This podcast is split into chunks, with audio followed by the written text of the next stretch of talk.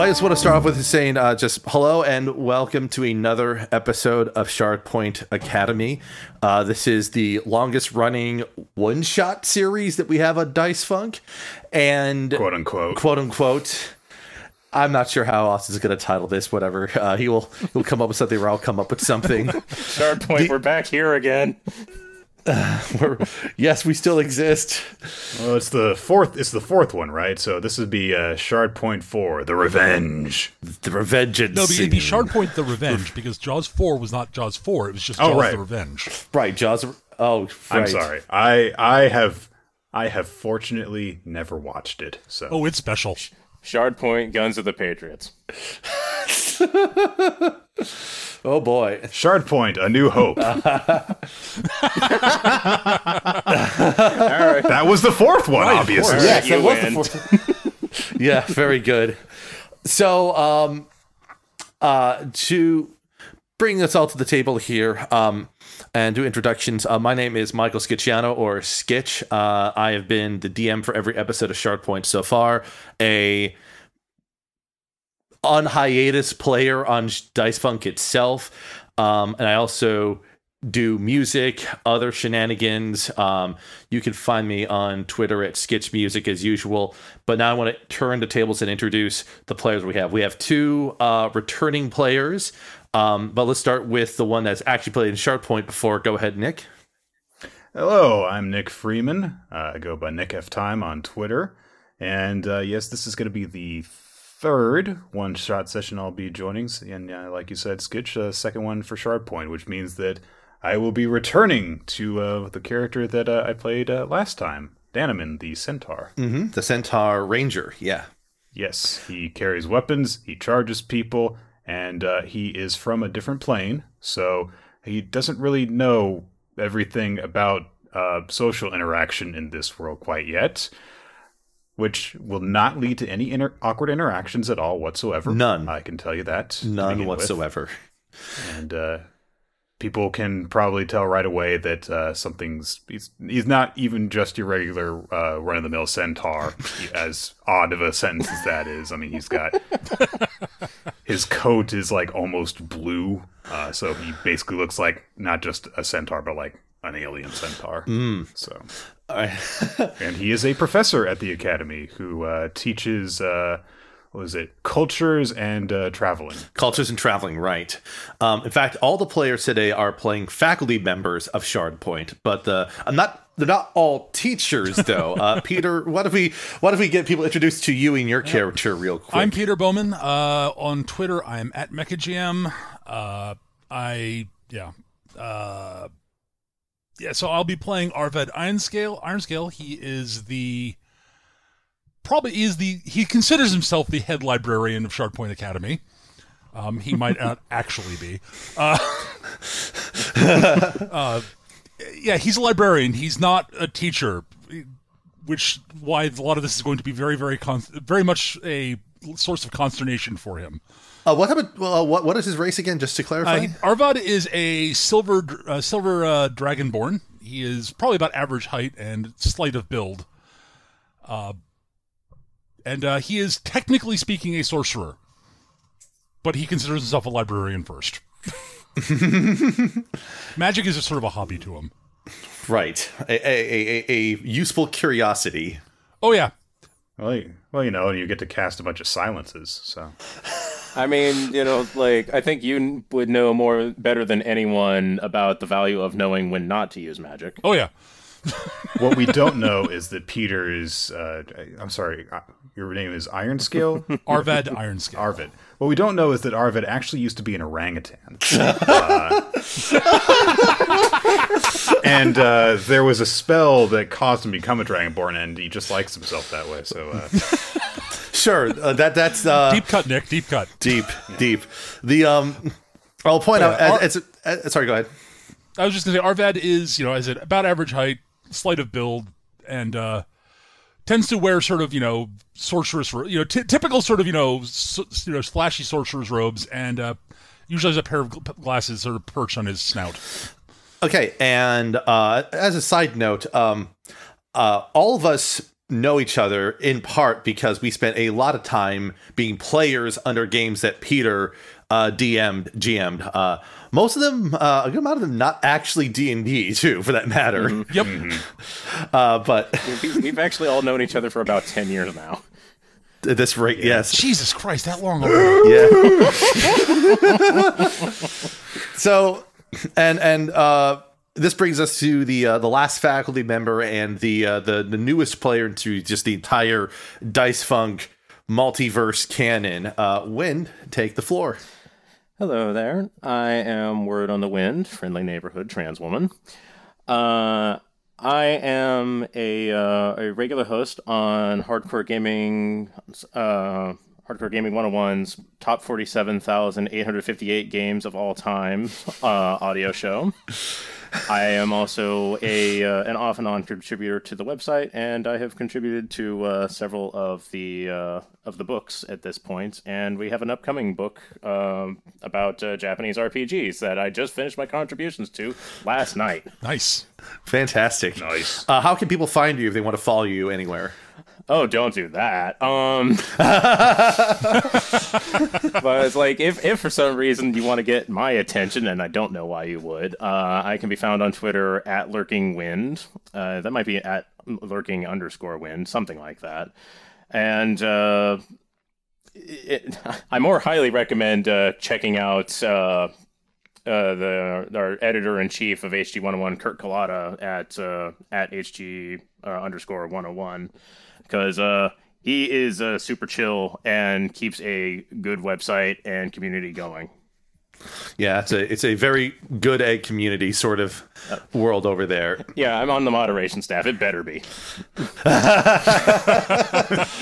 All right.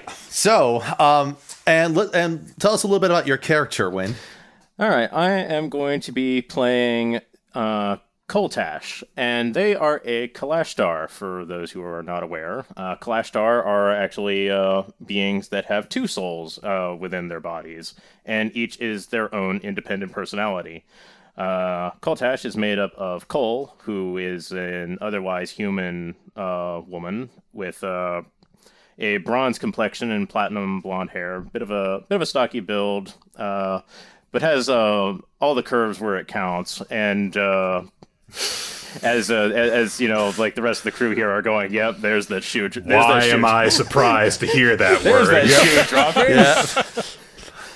and uh, has a, has a preference for very fancy big dresses, particularly pink and purple.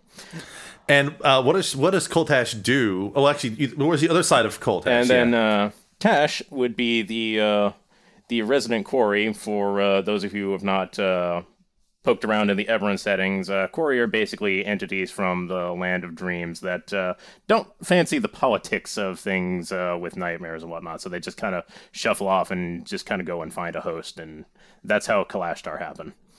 so there's basically two entities in Koltash. There's Kol and Tash. Not that anyone ever calls uh, them uh, calls them by the whole name. In fact, most people uh, call what they assume to be a woman standing in front of them Colt, much to uh, Tash's uh, frustration. Mm-hmm.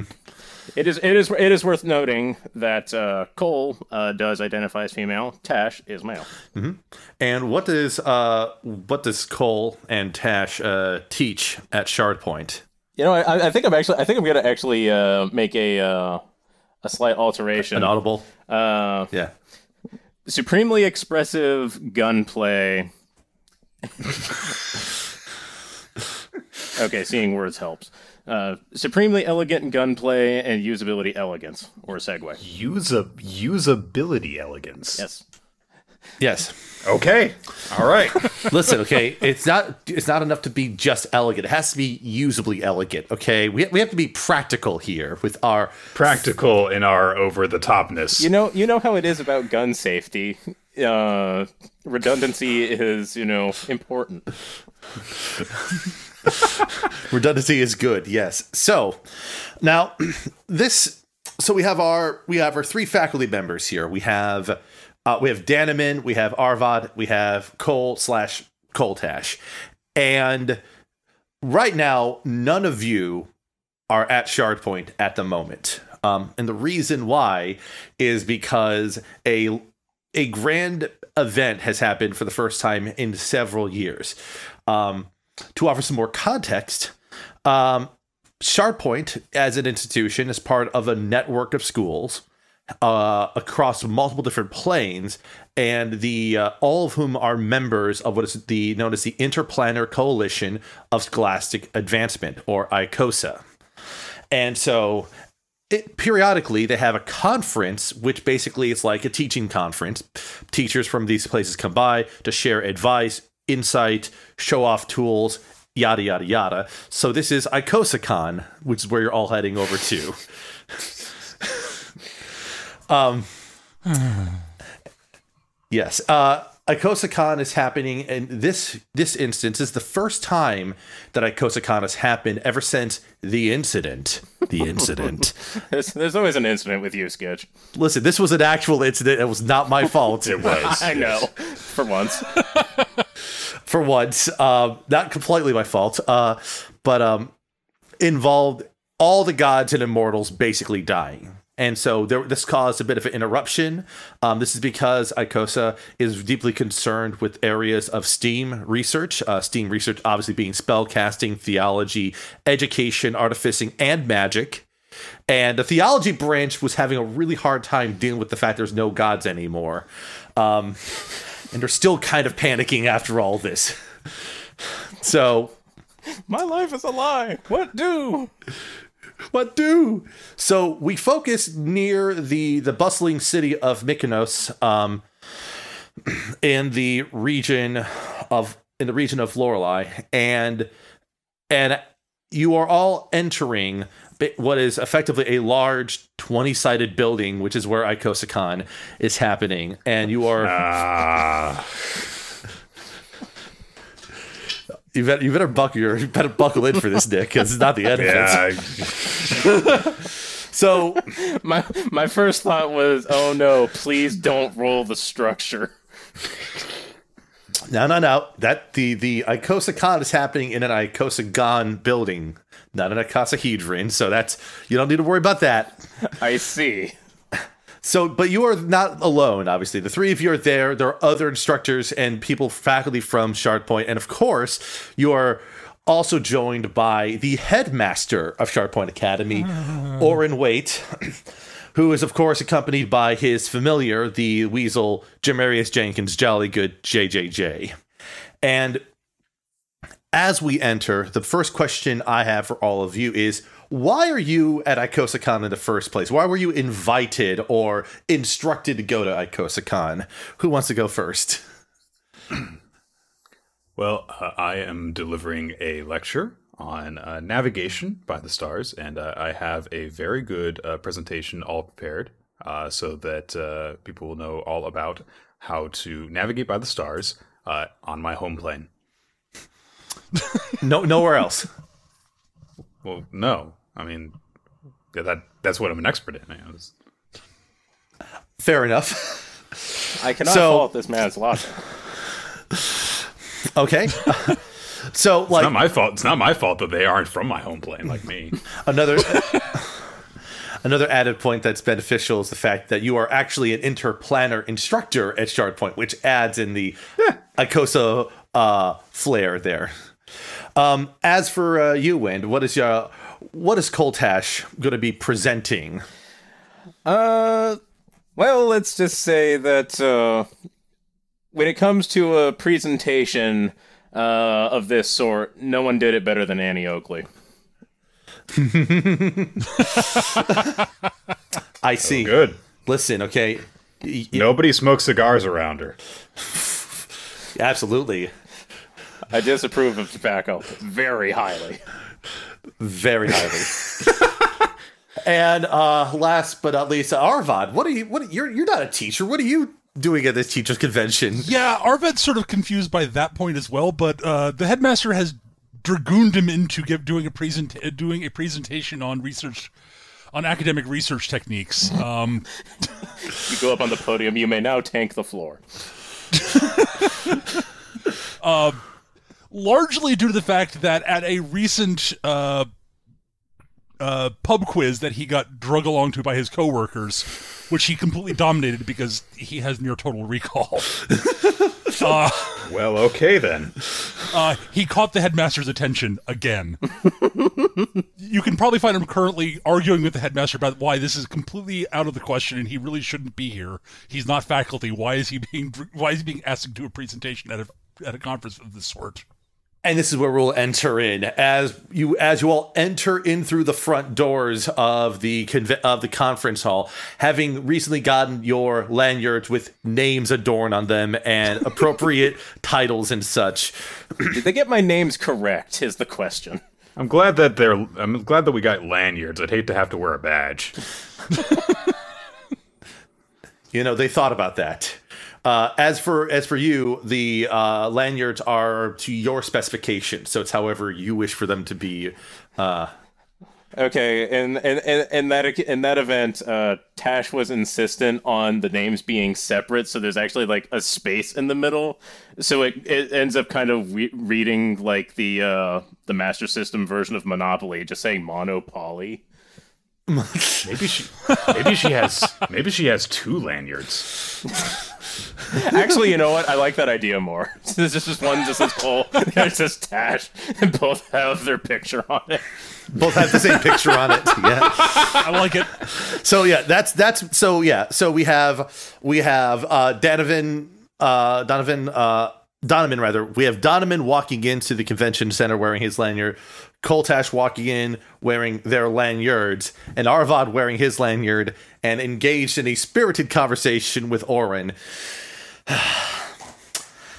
and as we enter Arvad, Arvad, listen, okay. I, I know you feel that you are not qualified for this, that you're out of your league, but no one impressed me with the sheer, pristine, encyclopedic knowledge of every book in our largest of our libraries, other than you. And so the world should know of your of your skill and how you pull it off.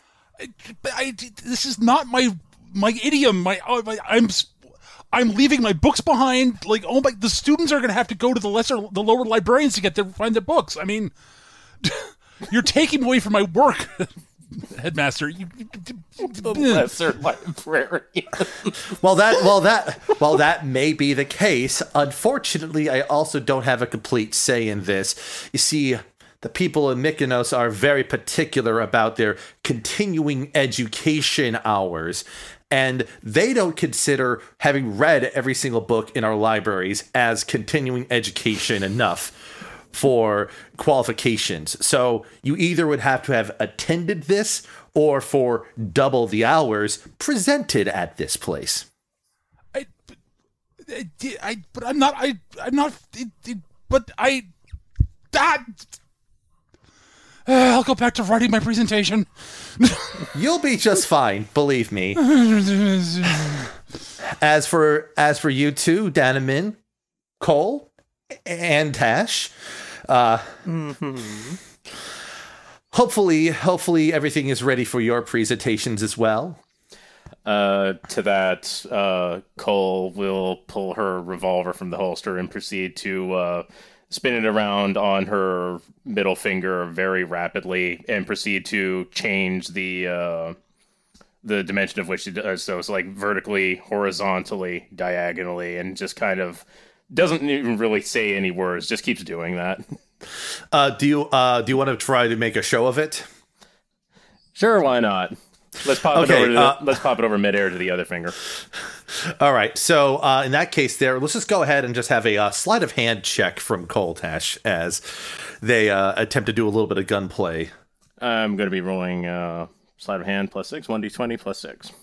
I got a thirteen. Presentations and exhibitions are sufficient, so that should be just fine. Danaman, I I've already looked at your write up. It looks very, very uh, thorough, to say the least. Thank. I thank you, Lord Orin. Uh, the, the the honorifics are nice, but n- not necessary. As you wish, Lord Orin. Right. Well, in any case, this should take care of any continuing education needs you all have so that you can keep your jobs. Yes, even you, Arvad. I don't make the rules.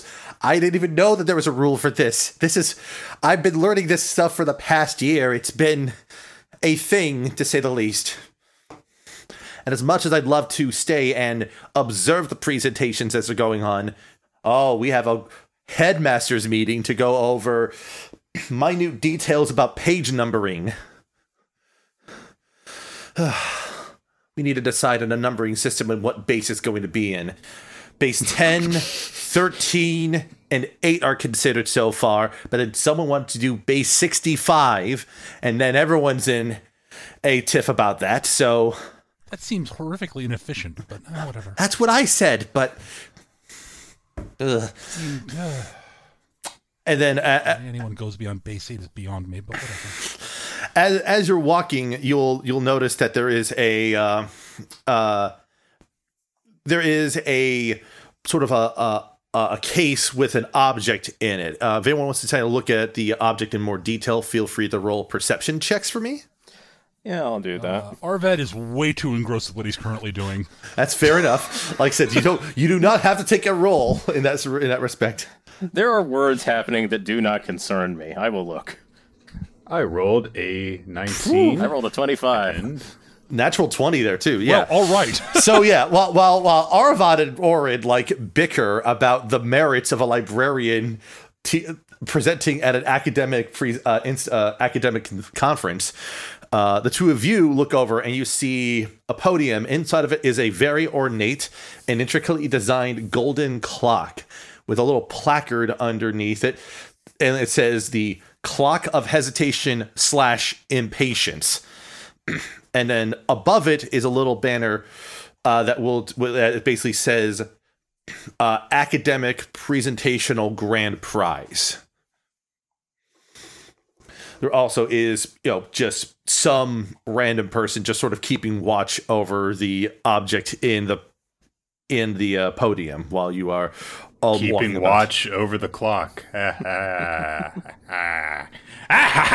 mean, I mean, I mean, you, you could also be saying that they're they're keeping watch around the clock as well. oh! Walked into that one. As long as there are no rocks in a circle around it, we should be fine. There, there is a, uh, a wonderful embroidery it's uh, set upon, though. Uh, it, it, again, it's very fanciful in design, um, but it doesn't. You know, it just it's just you have a title for it and a thing on there. If someone wants to, if anyone, if you want to investigate further, you could ask a person there. You could ask Orin. You could, I don't know, or, or just engage amongst each other as you all continue to walk along. About how big is it? The clock itself, I would say, is about. hmm, Wall sized, wrist sized. oh, it- it's a table clock. Okay. So so like it is about a foot wide at its base it comes to about 10 inches tall it's sort of a little ornately designed and it has like a set of switches on the top of it Okay, so if one were to wear this, they'd be Flav. Got it. yes they yes it is not a, it is not a clock to be worn it is a clock to be interacted with Fair enough. but um if there are further interactions you have with each other or with Orin or otherwise feel free to take the floor Uh, yeah. Uh, Colt uh, Coltash will head over to uh, Danaman and just uh, kind of saunter on over in their uh, usual uh, overly embellished manner. Listen okay even when you're not in the classroom you still got to demonstrate what you're teaching I mean, like, they're the kind of person whose hair is always flowing even when there's no draft. right. They're, they're, they they they don't have the cloak of billowing; they have the hair of billowing. Exactly. I'm half horse. I know what that's like.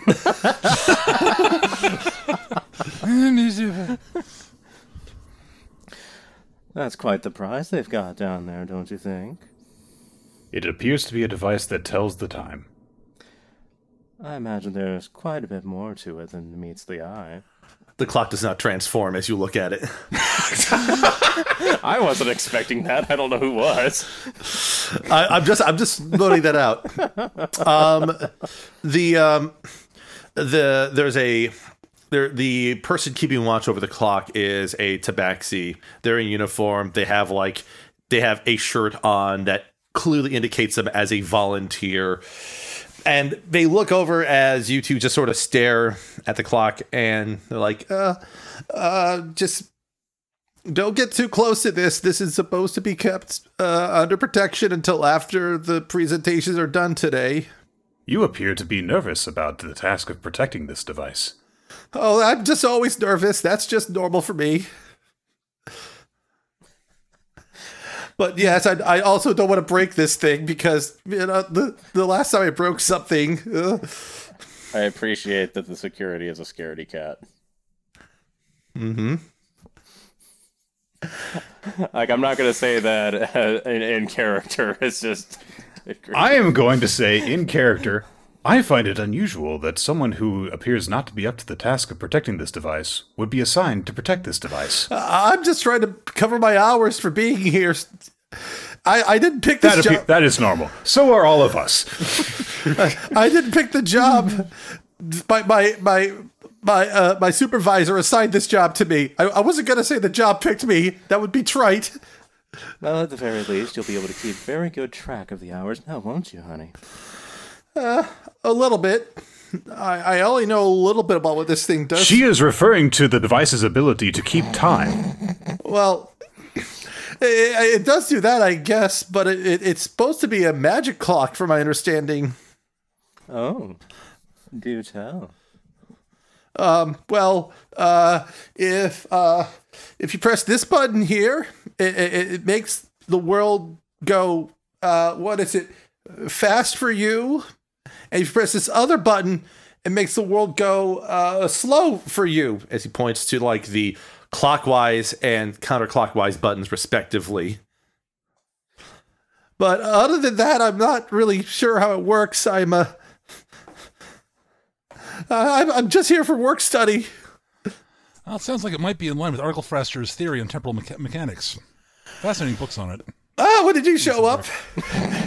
Been here the whole time.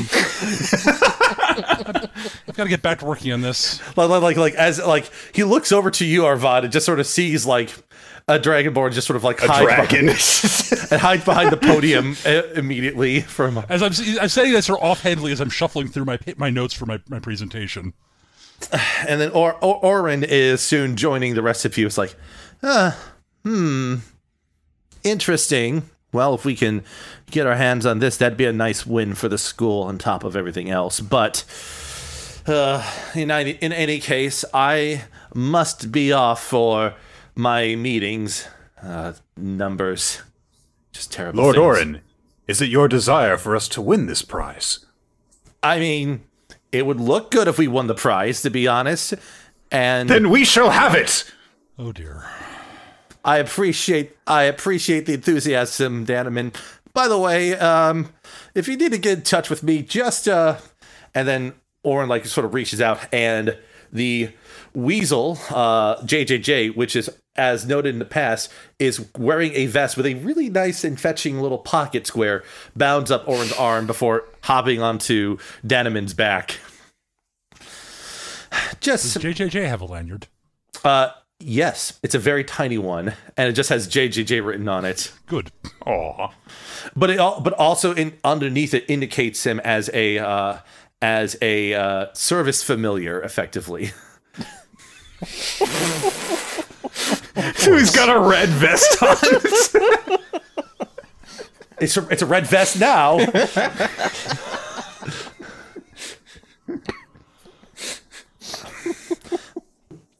oh, cool. We can go in. We can go into all the non-pet friendly areas with him then. This, this also means, however, that we are not allowed to pet him. Ah. I mean, you'll have to ask permission first, regardless. but anyway, so like you know, JJJ like bounds up, like rolls around a little bit on the Danaman's back, and just curls up to take a nap. and then Orin's like, uh, Very well, I will be off. Please make sure to run through your presentations once before they go off and running. I I want you all to be as confident as possible, mostly because if any of you gets fired, that reflects badly on me. But also, I just don't want anyone to lose their job over something as menial as this. With that, he sort of waves his hand, kind of an off, in sort of a in, a, in, a, in an odd manner as he turns and heads on off. as uh, as that happens, a uh, pair of voices that are that you hear from behind you all. Uh, one of them goes. one of them is a gentleman that sounds like, "My my my, if it ain't Miss Colt." Follow and and another voice be, and another voice which is a bit deeper, being, and if it if it is another one of her associates, I Danaman, I did not realize I'd see you here. I guess we shall turn and look. You, you, you both can turn, and you will see two people in front of you, uh, people that Coltash and Danaman respectively recognize. Okay, I gotta say that before turning, uh, Coltash is going to uh, put their hand over the uh, the grip of the revolver and quick draw It is turning around. Okay, so so before you are two individuals. One is well, the best way to describe it is an older human gentleman, quote unquote gentleman. Oh, I see. Okay, so he's he, so he owns a few people. Gotcha. All right. No, no, no, no, no. I'm saying I'm, I'm saying that he gives off the air of someone who is uh who he he looks kind of like I don't know a sort of traditional a traditional desperado type kind of not with minus the hat and otherwise doesn't have spurs on his boots or anything but he just sort of has the vest leather pants shoes and such and he has what looks to be a rifle slinged over his shoulder. And Coltash will recognize him uh, uh, pretty immediately. The other individual um, is a floating disembodied horse's head. Ah, the best friend of a Amaterasu. Uh, and if uh, if you want to roll, if you with uh, if you want to quick, quick glance at them, they are both wearing lanyards. Okay, so I was I was when you from the moment you mentioned the lanyards, I've been wondering this: H- how is the horse's head wearing his lanyards? It is t- it, it, it, it is it is it is tightly cinched so that it actually stays on his neck. It's more or less kind of like yeah, it's it's not loosely hanging like everyone else's. It's basically more tightly si- uh, set up around. Um, the other option I was thinking of was that it was basically hanging off of one of his ears. Yeah, that's what I was thinking of. It's just like hanging around both ears. Yeah.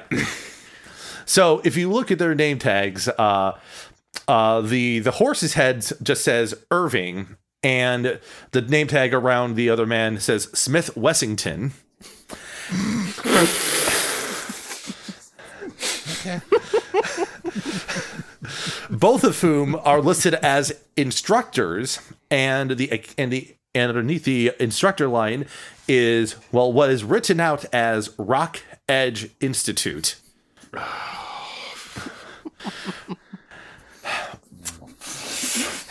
Okay. Uh, Danaman is going to fold his arms across his chest and uh, then say, Ah, Irving, I did not expect you to be here. This is a pleasant surprise. Uh, it's pleasant for me indeed. I was hoping to show off some of the fruits of my research and my recent publications, but to do so in a way that will make me look better than you is all the better. I suppose I should have expected this. He will the the horsehead will nod to both uh Cole and Arvad. It's like Irving, retired hero and accomplished author. You might have read some of my works, Eight Habits of Highly Successful Disembodied Heads, as well as How to Cut Off 90% of Your Weight and Look Great Doing It. I believe the third, the former book is actually in the third annex of the second library at, at uh, Shard Point. Ah, you're familiar with it then. Well, I've not read it, but I've seen the I've seen the title in the in the, the series, yes. and then the uh, the the man with the revolver, uh, the man with the the man with the rifle looks at the others, just like nods, just Remember, I'm still pointing my my my my revolver at him. Well, I do say, look at these friends you got here, Colt. Quite an exotic array you have. Oh, not as exotic as your inability to ever pronounce my name correctly. Well, I'll pronounce your name correctly once you learn how to use a real firearm, something that requires, you know, both hands to grasp upon, if you know what I'm saying. Huh. I don't. Honey, allow me to teach you something. And she'll, and this, Cole specifically, not, uh, Tash does not endorse this from within. will saunter up close and kind of like make uh, a bit of a show of, you know, a bunch of, you know, sexy gestures and whatnot. And will, upon getting like real close, there's something that you don't really realize about just how much using two hands is worth.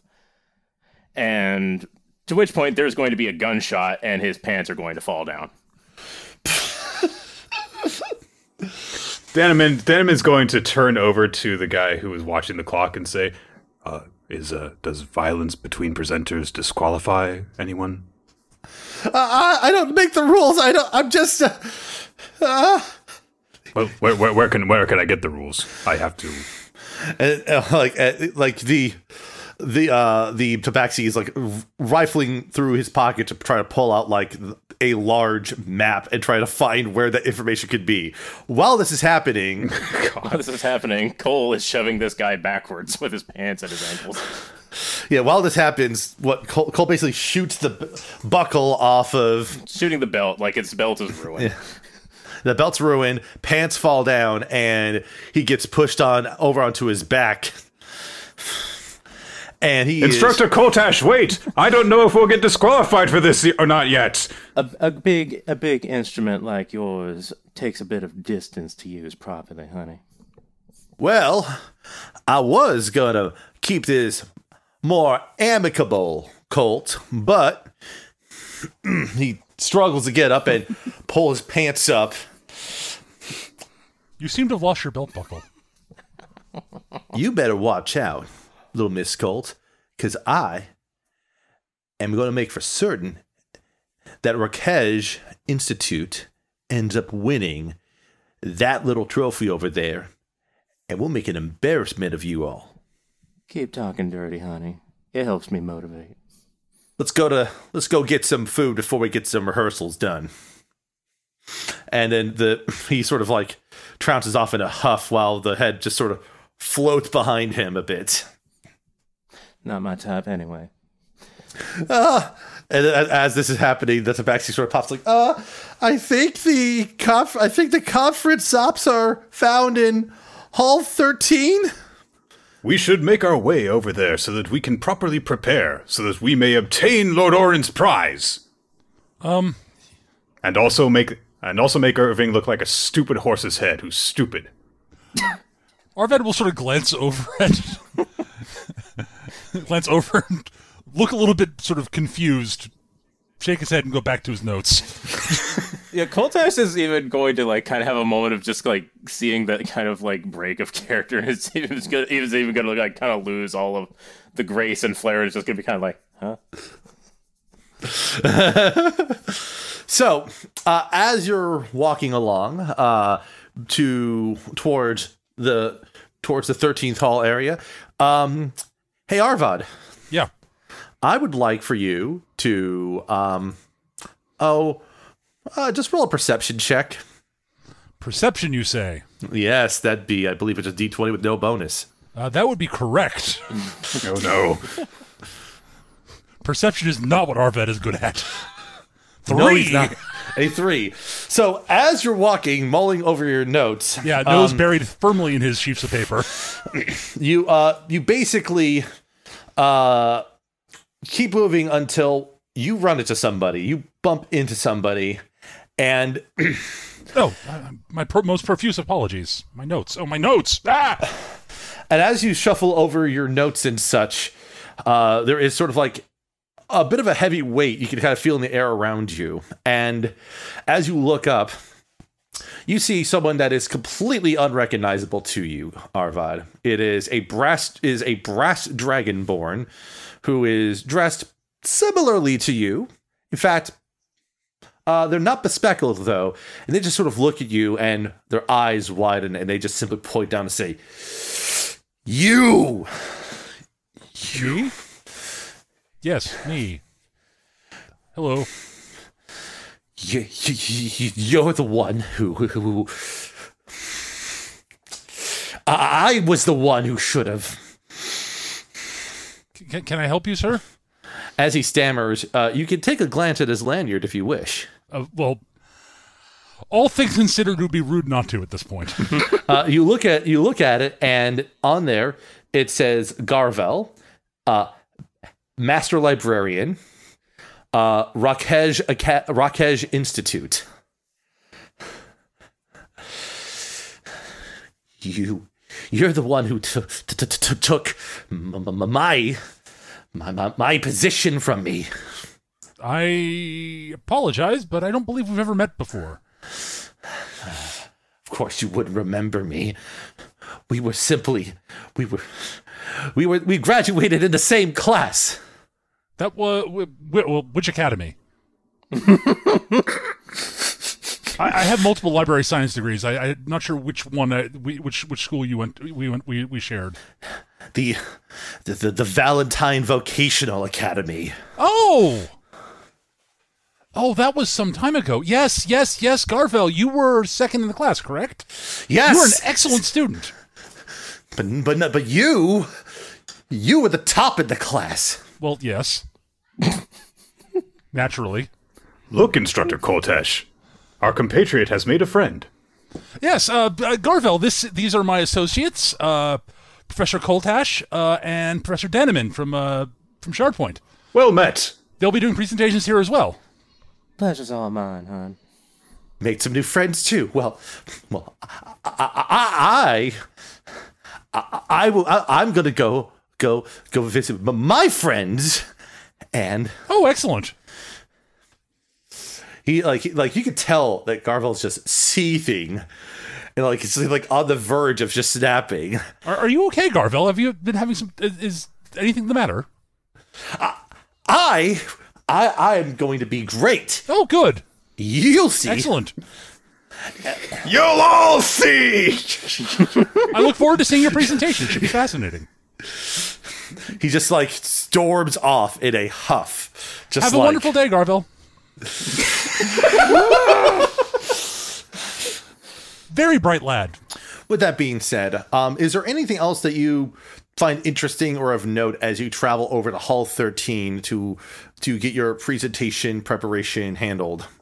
Oh, Danaman is dead set on his goal right now. Uh, he, he he has a mission to accomplish for his lord. So Well, Arvad is definitely going to go to the preparation hall to rehearse because uh, he will be damned if he doesn't. If since he's being forced to do this, he's going to do as good a job as possible.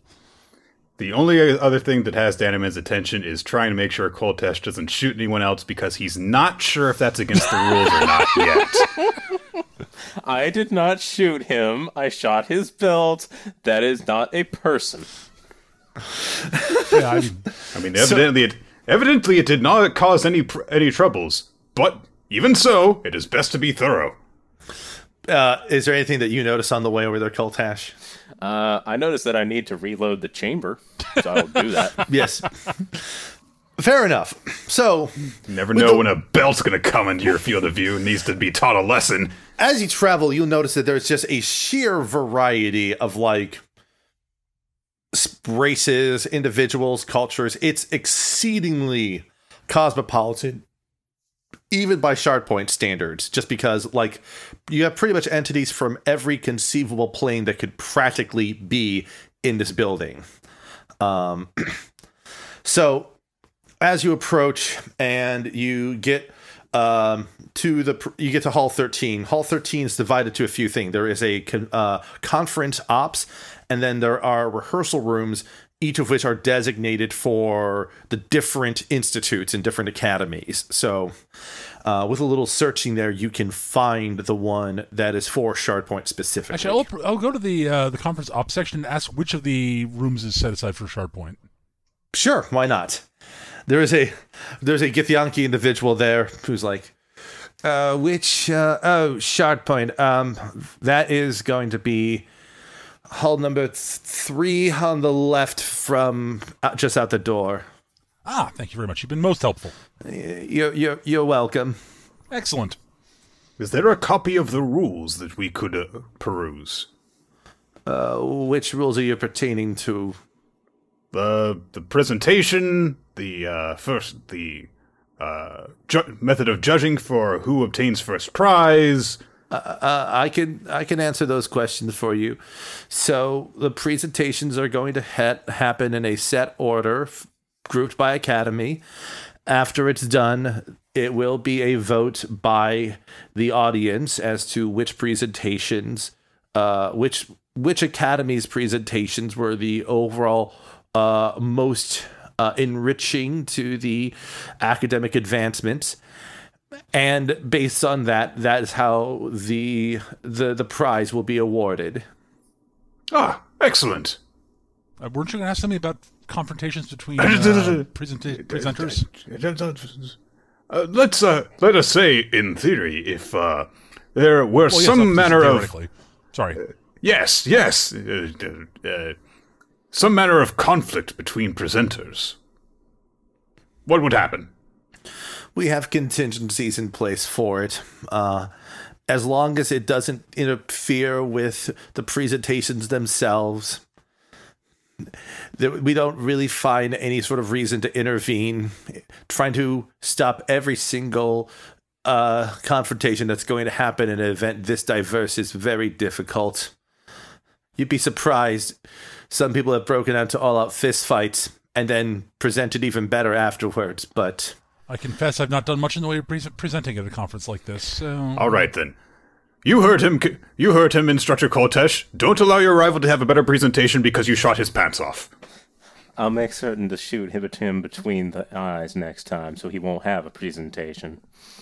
That would actually dis- be disqualifying, though. That would interfere in the presentation, I imagine. I suppose that does make a manner of sense. I'll save it for after that. Shoot him in the arm. I'll save it for after the presentation. Ah, yes. Well done. Well done. Please keep any sort of lethal engagements to outside the halls. We do have. Duly noted. Arved looks completely befuddled at this discussion of a- casual murder. Just, I but what? Legally, the unions do not approve of the cleanup work afterwards. Suppose if you were to shoot a vampire in the head and kill it, it wouldn't be permanently dead unless you use a silver bullet. Or was that werewolf? No, that's werewolves. Ah, yes, right. It'd be yeah. well, Yes, that's right. we do have some. We do have some people presenting on the slaying of vampires. Supposedly, some individuals who slew a whole army of vampires a few years ago. Hmm, fascinating. There's, if I remember correctly, there are about thirteen different conflicting theories on vampire vampire hunting, depending on which world you're from. It's a fascinating book on that I've re- I read the other day. I've heard a fascinating gentleman by the name of Armitage slayed one vampire multiple times in the same day. Fascinating. That seems to be within the realm of legend that I've heard. Yes. At any rate, I should go prepare, do, do, go work on my presentation. Uh, try not to kill anyone, Professor Koltash. Oh, I don't need to try, honey. if you move over to the to your presentation rooms um to the room rather to the hall um yeah so let's just go ahead and just kind of play out how these presentations would go um and why, why don't we just do this in the the most logical way let's with a good old fashioned like skill challenge of sorts All right. Uh, okay. what we're going to do is kind of ha- have a moment for you all to showcase what you can do um, in different ways. The uh, way we're going to do this is I, each of you is going to do like a little, almost like a miniature skill challenge to see how effective your presentation is currently. So, a- any volunteers for who wants to go first? I'll go first. I'm more than happy to. All right. Um. So, uh, Arvad will uh basically break out uh, a series. Arved will break out a series of placards that are he's got set up to you know to as illustrative of uh, techniques and uh, sort of you know information on how to do appropriate academic research at an accredited library. um, he will be using Mage Hand to basically shift between the, the various placards and make sure they, they are on the appropriate stages. They're in the appropriate order on the stand, so we can do that while continuing to face the audience and present. And he will uh, proceed, and I will proceed to go through my presentation from memory. Uh, because I do have the keen intellect uh, feat, Keen which mind, allows me yeah. to keen mind feat, which allows me to uh, I don't forget things. Yeah, you do not forget anything you've read in the past month, I believe is what it is. That is yes. that is correct. Yes. anything you've seen or heard in the past month. So, yep. Uh, and uh, I will basically be using that and my knowledge of history, arcana, and religion to talk about the most common topics, and be using persu- and persuasion and my persuasion skill as a way to deliver the the speech, the the presentation in an engaging and interesting manner. All right, so I'm going to have you do three things then. Um, Yep. You're going to be doing, uh, let's do number one, a performance check to see how efficiently you manage the mage hands and coordinate it with your presentation. All right, d20 plus three because I'm not trained in performance, but I am charismatic, being a sorcerer. Seventeen. All right, so yeah, so your your motions are well coordinated. Now let's talk about your information. So go ahead and just roll like all your knowledge skills are the same bonus. So just roll Yep. any one of them with advantage. Anyone with advantage. So what's the uh, okay? Uh, They're all plus five, so just choose which one you want to. Fifteen. 15. Okay. So, yeah. Uh, and then last but not least, for your eloquence, go ahead and roll persuasion. Twenty plus six for my pre for my performance my my persuasion skill. Sixteen, thoroughly average. Well, I mean, that's a, that'll be like, it's still above average overall. Oh no, You these are just average rolls. I'm saying. Yeah, the rolls themselves are average. But, okay. So, uh, do you want to describe how it goes or do you want me to describe how it goes? Uh, just a. You you the people in the room are probably a little surprised at how you know at his actual eloquence and how you know well prepared the level of preparedness doesn't surprise anybody the level of fact that he's actually a very good public speaker is kind of yeah. a little not not what you would expect given you know his general normal demeanor when he's going when he's wandering about. Yeah, like the the the sort of like hemming hawing, uh, almost stammering manner that he has when bickering with Orin dissolves, and because he's gone over these words over and over and over again, and he is uh, comfortable in just talking in general, he's able to just sort of execute out on the presentation very effectively. So yeah, I mean, he's had to do stuff like this before, just not for not for this style of audience that he's expecting. It, he's used to presenting to other librarians, right, right. which is a very entirely different sort of you know awful uh, category of awful and terrifying. Yeah, they've got clicks. Yeah, Yeah. They have clicks, and they all, and especially if you're dealing with like academic boards, yeah, uh, panels. Oof, yeah. So Yeah, they'll beat you up for not wearing glasses. so well, it's, well, it's not the well, it's not the Well, it depends on the flashiest. librarian. Well, well, well, it's not the flashiest presentation ever. It is very extremely well executed. Okay, so who's next? Are we gonna go with Danaman or uh, Koltash? So I have uh, a star map uh, with very unfamiliar stars because it's from my home plane, which presumably very few, if any, people in this place uh, have been to. Uh, and I just give an explanation of how to navigate by uh, different constellations and such, and I'll point out different configurations, such as this is Taran, the hunter, and as we all know, it always points north. And you know, uh, there'll be you know observations like that, and of course, if we know that Taran had his conflict with the great tiger Irman, which can be seen here, and making references to like various legends and stuff that have no context to them and such. Like, Well, but as I said, while while while you're doing this, I'm taking furious notes. aw, thank you. this is stuff that he. This is stuff that he. I don't. That's not in the library yet. I have to add. I have to add it. So uh, here's how this is how this one will go off. Uh, I would say first things first. Let's roll survival, just because that's just a natural natural skill for tracking in general. All right, so 20 overall. Yeah, So, like as expected, you are very much an expert in this domain. Yeah. I know what I'm talking about. So Next, um, let's go ahead and pair this with a nature check with advantage. All right, 18. And now the now the kicker here. So since both of these have been very high, roll me a performance check. All right. So my performance is minus one. so charisma is my dump stat because Danaman's such a weird, mm-hmm. bizarre person. So Yes.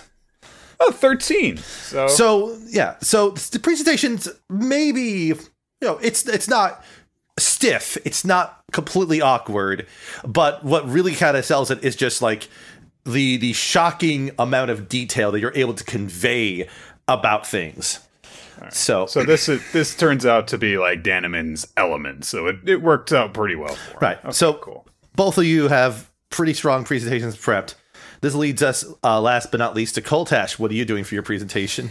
So, Coltash's presentation is basically going to be a gun show to the tune of uh, making certain that uh, excessively elegant and flairful flourish has a practical battlefield application. So I I take you have like test like test targets and stuff like that that are rolled out and such for you. Oh yeah, there's one that's hanging over the audience. Yep, yep, yep. Okay, so for this, um, how do you how how what is like how flourishing is this? Pretty much like any kind of time that you like you think that she's going to move in one direction, she ends up moving in like a different direction. So it's like it's an unpredictable kind of flourish. Sure. So let's start off with an acrobatics check to see how well she can flourish herself around the stage. Oh, I can flourish the hell out of you, honey. Uh, slash R. Dude, plus five. Plus six. A six? Oh, six. Okay, so that's gonna be a twenty then. Yeah, twenty. So yeah, as expected, like Like there, there, there, there's dress and sleeve billowing all over the place. It's like it never gets in her way because like she's got kind of like a corseted dress. So it's like it's like everything that needs to be where it needs to be is there. Like there's a practical element to it that you wouldn't expect, but like in all of like the part where there's like you know flow and fluff, mm-hmm. You know, it's all in like a more uh, extremity areas where it's not going to interfere with her business, but it'll make tracking her movements difficult by you know like an assailant. so okay. So since you have targets, you need to shoot them. Go ahead and roll me uh, like an attack roll. Just give me a, a nice revolver attack roll here. And here's where I start missing. okay, never mind. I crit. Oh, okay. Then. Yeah. So like All right then. All right, Battle Master. So dies. basically, I mean, if you if you want to roll damage, go ahead and bl- you could blow one of the superiority dice to show how much damage you do with one of those shots. uh, yeah, I'm gonna go with uh, I'm gonna go with uh, menacing attack on this one, and because uh, yeah, like this is supposed to be for military application. I'm I'm doing this to be like intimidating and show like how freaking scary I am doing this shit. Okay, so with that being said, your damage roll be two d uh, two d ten plus two d eight plus uh three. That's a lot of dice. Okay, 27. So yeah, twenty seven. So like, what happens is like you see these shots. You like the other ones watching, see these shots just go off like crazy. And one in particular, the one over the audience, decapitates the dummy, and it falls down and lands in a seat next to Arvad. and it's just like Oh, a stunning display of gunmanship here. So like these are these are not like trick bullets or exploding bullets or anything, and yet I still made like the one up there explode. pretty much there, yeah. So oh, that's I a, say. And then with that, because of that, uh, your final roll will be a performance check with advantage in this case, because oh gosh, I was thinking intimidation, but they're the same score, so whatever. everyone has to roll performance. Okay, so yeah, 23. Yeah, so yeah. So like yeah, 23. So like it's like each presentation was like each presentation has been just fantastic for you all. Like it starts off with a detailed and surprisingly insightful uh forage uh uh into just book management stuff, then into an excessively detailed but still quite fascinating explanation of how to explore uh, a plane using the stars in a plane that most people have not been to. And it literally ends with the bang, with Koltesh just like shooting the shit out of stuff. Pretty much, it it, it, it, it it goes over like you know the the kind of uh, breadth that uh, Shard Point has to offer of you know exceptional study techniques, uh, particular specializations for uh, academic and you know uh, martial application. Yeah, just the way we planned it. Wink, wink. Yeah. So while this is all ha- so as Koltash's presentation winds down, uh, everyone go ahead and just roll a perception check for me real Oh, quick. Which is going to be hard for I know it's going to be hard for our Arvad because well a dummy's like with a head blown off Okay, just lands next to them. I see everything. everyone rolled an eighteen. We all rolled 18s. Everyone like everyone's just like on in lockstep here. You're all just fucking badasses here. So We're the teacher mod squad. Arved's So, actually yeah. paying attention for once. I think like you, like you got snapped awake by the dummy there. So you all look around and like there's other people in the room from Shard Point, other instructors. Um, you know, uh, Danaman's buddy from Treasureology. I forget his name now. Oh, yeah. I, I, I need to pull up his name. He's in my notes.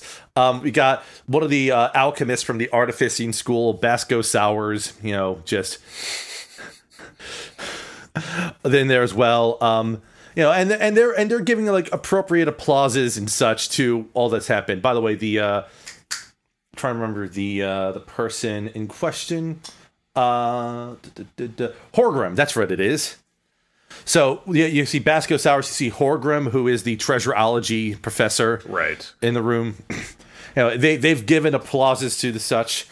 Um, but one of the things that you notice is a little weird is that you see like what looks to be a, like a bird just kind of like perched near the entrance, and then as Koltash's presentation winds down, it flies out of the room, and that's the only thing of note that you kind of see that happens.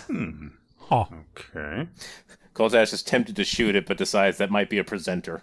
It might be, yes. Do I have any clue of what type of bird that might have been from from reading through a book, the various books I've been I've read over the past month? Go ahead and roll. Um, just roll an intelligence check for me. All right, that's a whopping plus two, but yeah. Mm-hmm. Yeah, Arved's not as smart as he thinks as he as he makes himself out to be. He just remember good. he's got an exceptional memory, and he's very very charismatic. Yeah, you also rolled something. Uh, just- I also rolled a twenty, so twenty two for that. you Uh, rolled a natural 20, so. Okay, here's the thing. Welcome to the High Rollers Teachers Faculty. It looks like a bird, but there's something more important that you notice. uh huh. Um, it doesn't look like a didn't look like a regular hawk. It did not look like a regular bird. Um, it looked more celestial than a regular bird. Should I make an Arcana or a Religion roll? That would be Arcana in this case here. Not so good. Eight. Yeah, you you you you you basically know that it is. You, you can't tell whether it is a natural celestial hawk Or if it was summoned. or summoned celestial hawk. Right. But it's definitely just- a celestial hawk. Oh, that's Yes. a celestial hawk. Very interesting. Don't see those very often. With your presentation practice uh, ta- uh, taken care of, um, you have a you have the uh, the Githyanki uh, that you r- uh, talked with earlier shows up at the door, and you know it's rubbing their ears a little bit uh, to uh, respond to. Uh, sorry, my headphones messed up for a little bit. There, I, I put my hand in my ears. My headphones turned off the noise canceling for a moment. So I'm like, don't do that. Uh, he he shows up and it's just like, uh, oh, I heard the commotion here. I'm guessing that you're all. Uh, I'm guessing you're all done with your presentations. Preparation, yes. Preparation, yes, yes. Um, the the there was an announcement that was made during the commotion. The final presentations are going to begin in about an hour and a half. So you have a little bit of time to explore the conference if you wish. Uh, we'll be posting the presenting order shortly before prese- presentations start. Ah, excellent. So you're left with that. Uh, JJJ is you know a little startled on the back of Danaman from all the gunfire, but Right. it's calmed down and has climbed up onto Danaman's head to curl up and take a nap this time. Just on my head. Yes. All right. not. I'm not gonna do anything about it. Like, I, I know it's not a hamster, but I'm just imagining Hamtaro on a like a blue centaur now. I mean, it's it's uh, listen. Is is it an adorable weasel with a red vest? Yes, of course it is. That's not the point, though. That's not important. the important thing is that you have a little bit of time to do further exploration of the uh, of the conference. There's like a there's a expo hall. There's the food court. There's other places that you can interact with if you wish. For final presentations, get up and running. Uh, after uh, doing some maintenance, reloading, and upkeep on uh, on their revolver, Coltash is going to head over to the food court because, uh, yeah, shooting on an empty stomach is uh, never a fun time. Yeah, that well-known piece of wisdom. hey, hey, hey! You try and be flourishing and fancy while you're hungry. It don't work too well. I should probably get some get some tea for tea, tea before pre- presenting. Make sure I'm properly hydrated. I am never flourishing or fancy. Well, I wasn't in character, so that's fine. In any case, Well, I was this time, so. He's just talking to no But one. now I'm not. I'm going in and out. no, you say you can't phase it out of, in and out of character like that recklessly. you're crossing the streams. So you so I think you all go to the mess hall then to the food court to the That cafeteria whatever sounds you like an call it. excellent idea. Yeah, All sure. right. Uh, as you move, uh, let me roll something for JJJ real quick here. Okay, so as you move, like even the slight movement causes JJ to sort of slip off your head, but he rolled a 21 on his dex saving throw, and just sort of recovers. He just sort of latches around your neck, so now you're just sort of wearing him around your neck. All right, sure. Got a fur, got a furry scarf. Okay. yep. And he bats at your lanyard as you walk along. You have With- you have you have a stole. As long as he's batting at that and not stoat. like my ear or my hair. Yeah. That's fine. Yeah. He's not interrupted with your ears at this point. Don't worry. Uh, that's the way you phrase that's not reassuring, Skitch. But uh, okay. No, Food court. he's not near. He's not. It's not near your ears, right? He's around your neck. So I'm just saying. All right. Um, as you as you go to the food court, um, it's again very bustling. There's a wide variety of races involved. As you go in, you see a human woman walking along with a an odd skeleton that has like three legs and three arms walking alongside her. Uh, each arm carrying like a fairly large bag. As it sort of makes its way by. If you want to try to guess what it, uh, figure out what it is, Peter, you're welcome to. Uh, Okay, sure. I'm. I, I can't help myself really. I, I I know you can't. Uh, just go ahead and roll Arcana for this. That's kind of what I was guessing. 18. Okay, so what you see in front of you is the uh, skeleton of what is known as a Xorn, uh, spelled X O Ah, Xorn. Okay. Yep. So it's a it's an Earth elemental playing creature um, that has three legs, three arms, and like a single mouth at the top. They devour gemstones primarily. That that is that is what they do. They do devour gemstones. So chances are you would suspect that this woman would maybe have some gemstones, but then again, it's a skeleton, so maybe not. Ar- Arved will adjust his glasses and sort of wander up to it, sort of peering around the the the, one, the, the Xorn skeleton, muttering "fascinating" under his breath before sort of nodding at the woman and then wandering off to go, go get some tea. The woman just sort of gives you a curious glance, but then just sort of nods a bit your way. And as she walks, the uh, skeleton walks by. Um, but that rolls well. Uh, I'll even give you something that you could infer what the woman is, at the very least. Um, this is canonical in Dice Funk. Before I say this, Peter, Okay. uh, so you've heard of specialists in different branches of magic, and in fact, there is specialists inside of necromancy. And this particular person seems to be a specialist in skeletons, which would make them an osteomancer, not a necromancer. ah, okay. Osteomancy, fascinating. Right, tea. Yes. So She is pretty cute. I will have to take your word for that. she is slender, but she wears like a very nice dress that has plenty of sequins and gems kind of adorned on it.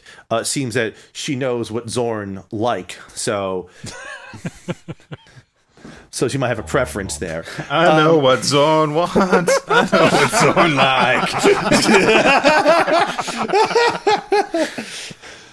oh lordy.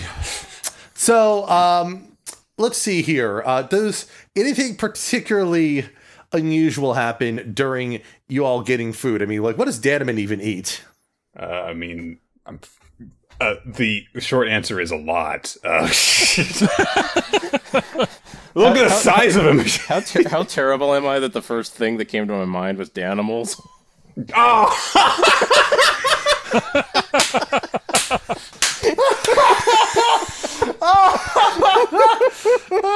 Nice.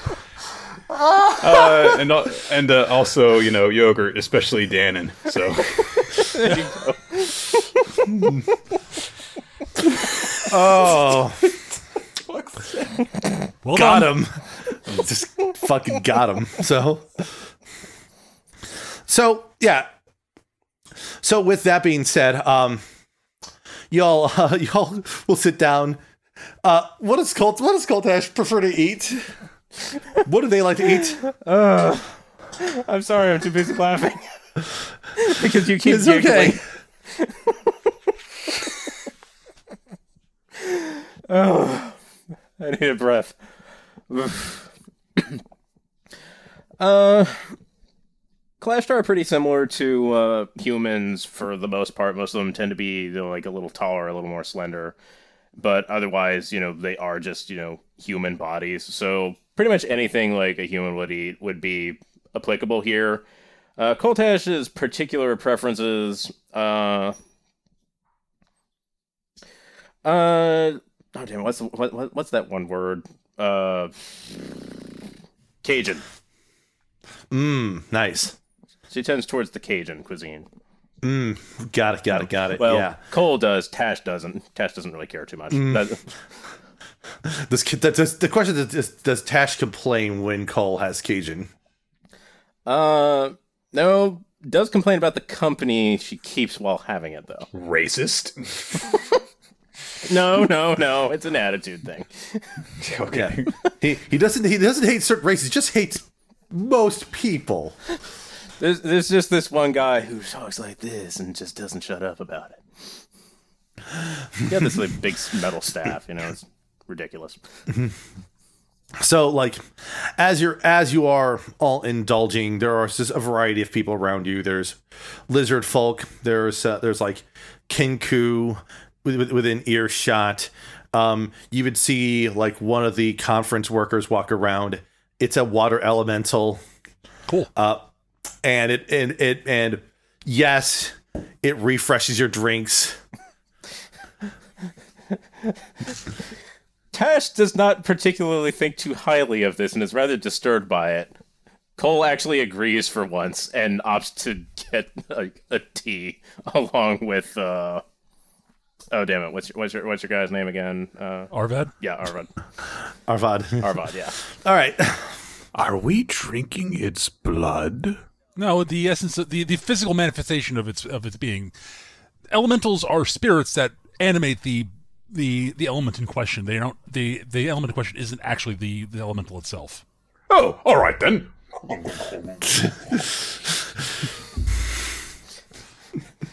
Tash meanwhile does not want nightmares Cole does not want to hear about Tash worried about having nightmares Danaman's just Fair like Danaman's already past this. Like, So yes, yeah, yeah. Arvad is drinking tea and eating a plate of actually some mildly undercooked beef or some sort. Danaman's, He is a dragon. I mean, Danaman's eating a lot of fruits and veggies. So I'm surprised. like yeah, the the one the one short order cook. It's like I I could saute it for you. Uh, that that's what this is. This is the stir fry bar. Like. mm, Never mind that. Just keep piling the the raw fruit and veg. Just put more spices on it especially the, the banana Especially the banana. The banana, the spiciest, yes. You got something wrong with a spicy banana? It sounds like some. That sounds like that sounds like a uh, like a club name, like the Spicy Banana. I guess it's a club now. That sounds like that sounds that, that sounds like a club like in a Monkey Island game. to the people, to the people out there, try, yeah, yeah, yeah. By the way, if anyone out there wants to make a club called the Spicy Banana, you can take it. Okay, we're not trademarking the name. I am. I want my money. No copyright intended. Uh, anyways, original club, do not steal. OC do not steal. So, um, um, so as you're doing this, the the one thing you all, all notice as you're having your tea is you'll notice a curious figure walking by with a a the best way to describe it. So the two of you that are uh, who are enjoying your tea um, will notice another person walk over to get some tea, and it is a short, fair-haired individual with what looks to be a very like cream-furred, uh, almost white uh, ferret perched on his shoulder. Oh no. But but anyways, you if uh, if you wish, you could try to look at this figure's uh, lanyard, or just look at them if you wish. If you do, just roll perception checks. If not, you can just ignore them. I'm, an, I'm, I'm apparently an 18 mancer. What is this? Yeah, we've been rolling a lot of those. If you look over to them, you'll see a name tag, and on the uh, you see a lanyard, a name tag, and on the name tag, you'll see a name that is um, Aeolipile Stop. Uh, first name spelled A E O L I P I L E. Stop. Headmaster, um, the uh, Rakej Institute. And and just and then does the ferret have a little lanyard? Yes, it does. And the lanyard just has the name Sam on it. Sam. Just Sam, and then it says, you know, uh, at service familiar. And you know, he just walks up, he gets his tea, and then just sort of moseys on away, just like whistling a little bit to himself. Uh, and, and when you're looking at it, you'll notice that while he is short, he's not a gnome, he's a halfling. Ah, okay, fine. Sure, why not? So you see that individual, and then can proceed to have the rest of your uh, lunch. As as lunch is winding down, um, if there's anything you all want to discuss before presentations begin, you can. Um, if there's anything that you want to bring up about like what has happened so far, you may feel free to do so. Otherwise, we'll be shuffled over to the presentations.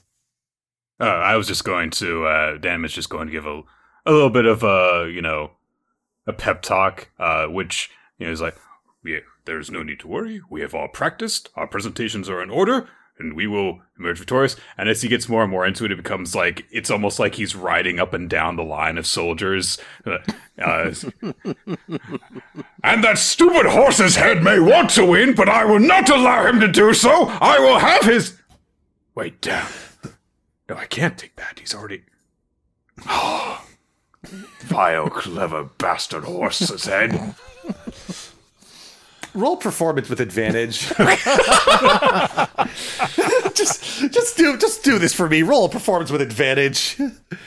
Uh, D minus one.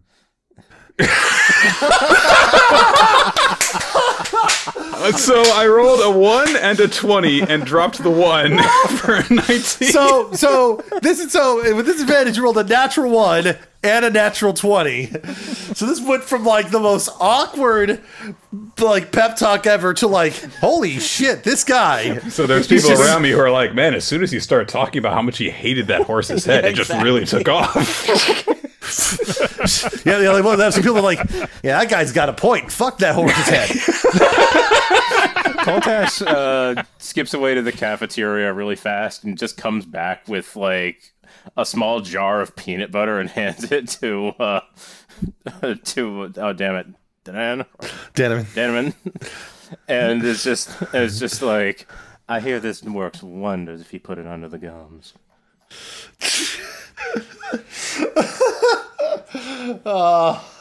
Arved removes the soldier's helmet and puts the spear down that he somehow acquired. He's not entirely sure where they came from. A bunch of people are wearing kilts. yeah. there's a there's a kilt there's a kilt over uh Koltash's dress. So- like like like like like JJJ has like a little beret and a kilt and a matching like mini a mini set of bagpipes. So, um, y- yes, uh, th- indeed. Uh, uh, just one thing to keep in mind: there was that celestial hawk. We should probably keep in mind. It might have been a summon, and it might have been spying. Just as something to keep in the back of your mind. I don't know what could that could possibly indicate, but it occurs to me that it bears mentioning. oh, well, Did this helmet come? What did? I don't even know how to use a spear. I don't understand what I do not understand what the peanut butter is for. Ooh, but it's yummy. Just like sticking his fingers into it. Mm. Koltash is about to speak, and then as soon as he starts to eat it, she just just face palm. All right. Like Well, after after dipping a- apple I- wedges I- in it. I will say this. Um, I will say this, uh, Danaman, you are able to uh, uh, grant a mark of inspiration on either Koltash or Arvad. Uh, who do you feel? Did you who, who do you want to grant that to? That's kind of difficult because it sort of felt like they uh, were both uh, doing pretty well before. Um, I'm gonna go ahead and give it to Arvad just because he seems to have the less confrontational attitude. So, if I give it, if I give it to Koltesh, she might just shoot somebody. So,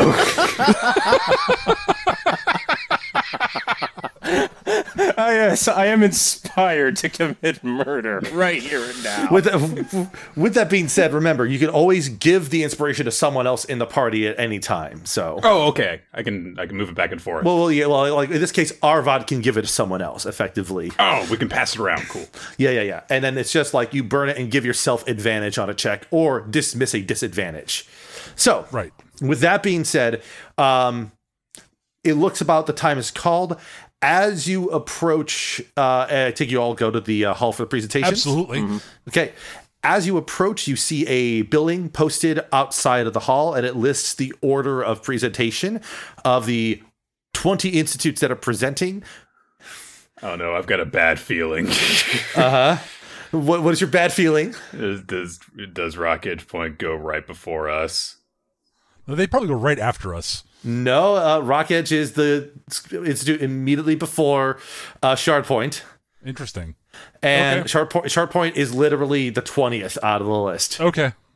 So we close the show. You close the show, uh, but that also means that everyone else is presenting before you, as you are all ushered on into the hall to. It's a very it's a very large presentation hall. I would say that the the room the room can seat easily a good you know thousand or so individuals easily. So as you're ushered in and you're led to your seats and such, a um, hmm, I'm trying to think. I want to, I, I want some sort of demonic creature or some sort of fiend to come up to the podium. Any, any suggestions on what fiend would be would be a good fiend race to have go up there? Uh, succubus. I was going to say the same things. I was thinking Marilith personally, but Also a good option. Uh, what, what's a Marilith out of curiosity? that's the serpent-bodied six-armed ones with they use that are famous swordsmen or women technically. Succubus at a teacher's conference. She'll seduce you with knowledge. Learning is sexy, honey. Uh, we'll go with Marilith this time, just because you know. Yeah, yeah, that, that's a, that's a little less questionable thinking about it. Yeah, we've already we've already done the joke. It's go- we're done. We're done. So as, as everyone settles down, this you know this basically uh, it's not appropriate to call them a Naga esque creature. This is a a Marilith. So the best way to describe it, it is a the from the waist up is a six armed woman. Uh, from I think they have. I, I do think they have red complexions. it varies. Um, yeah, and then from the hips down, you know, just a very long giant serpent sort of body, and she just sort of moves smoothly across the stage to applause and such. Approaches the podium and addresses everyone. It's like, Good, good afternoon, and welcome to the presentation phase of Ikosakan. You'll have to excuse the theological branch is still in, indisposed in their furious debates. They will not be letting themselves out until tomorrow at the least. I am Mint. I am your MC for these events, and I will say that attendance for every presentation is mandatory. Yes, we have locked the doors, and yes, we are not allowing anyone to teleport or use and use or use planes to escape this room. You are all required to be here. This is part of what you all agreed to. Yes, even you. She just says to no one in particular. But for but Arvad, you feel like it is specifically pointed to you. But but I wouldn't want to leave the the listening part of this. That that's the interesting thing oh, part. Oh, a sweet little nerd. Yeah. I'm an academic. This is awesome. The listening part's great. It's the presenting part that makes no goddamn sense. oh man, it's like a nerd at a speech class. so she so with that you know there's applause and then the presentations begin and every institute sort of presents in order um i would say that to determine how i guess how interested in the presentations are you all i know you're interested arvad okay I'm interested in base anything that is anything that is remotely academic. Arvad is completely locked in and is taking copious notes. He is likely to be interested in almost anything else, but you know, depending on how academically adja- how adjacent to actual academics they are, will determine whether he takes notes or not. Basically, Uh, well, Orin's instruction to us, I believe, was that we were here in order to receive accreditation, and that was basically his only goal. Uh, beyond um, Danaman deciding that they had to win.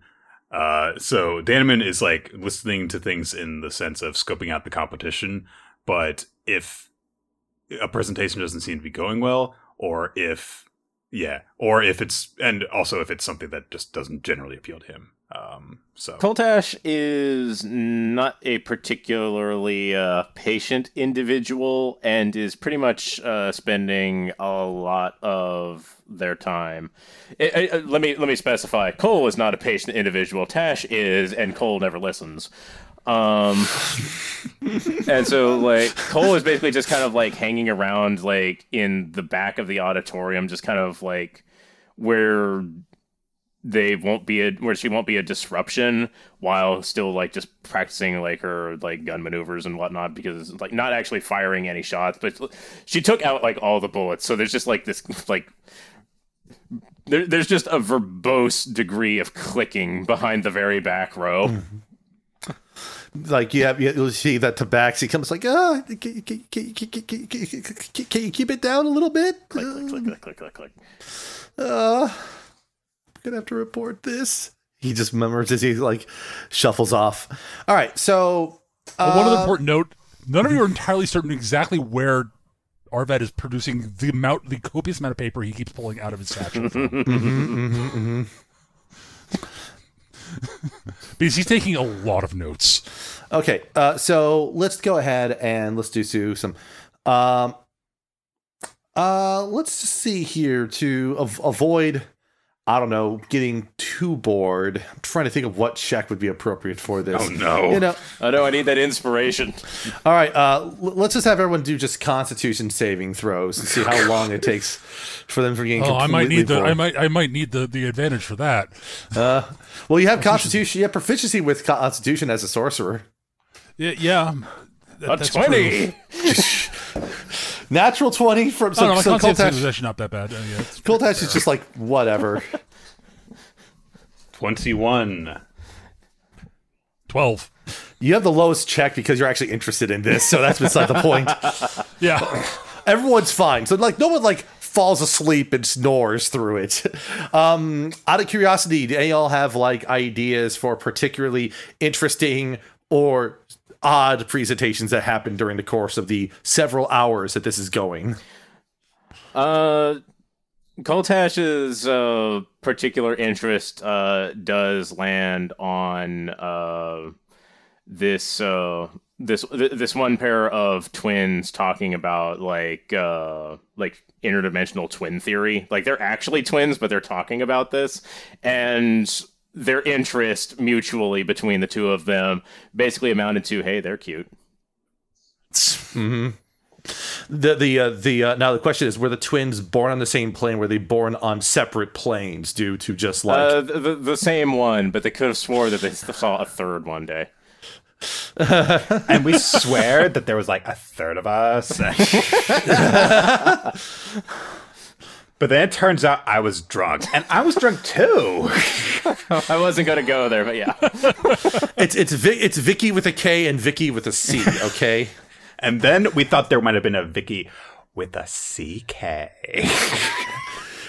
but we're not sure. but- uh, so uh, I think you have an idea. Uh, Oh Arvon, yes, for- uh, the, the one of the one of the particular uh, presentations that catches uh, Arvad's attention is the hyperintelligence hyperintelligent Velociraptor, who comes out to, doing a presentation on the power and amazingness of, of crystal crystals and crystalline magic.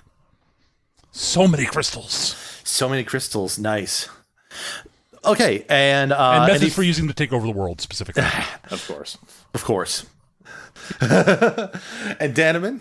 Uh, there's a dwarven uh, professor who wa- once ran his own shop, uh, who has a presentation on how to fleece adventurers.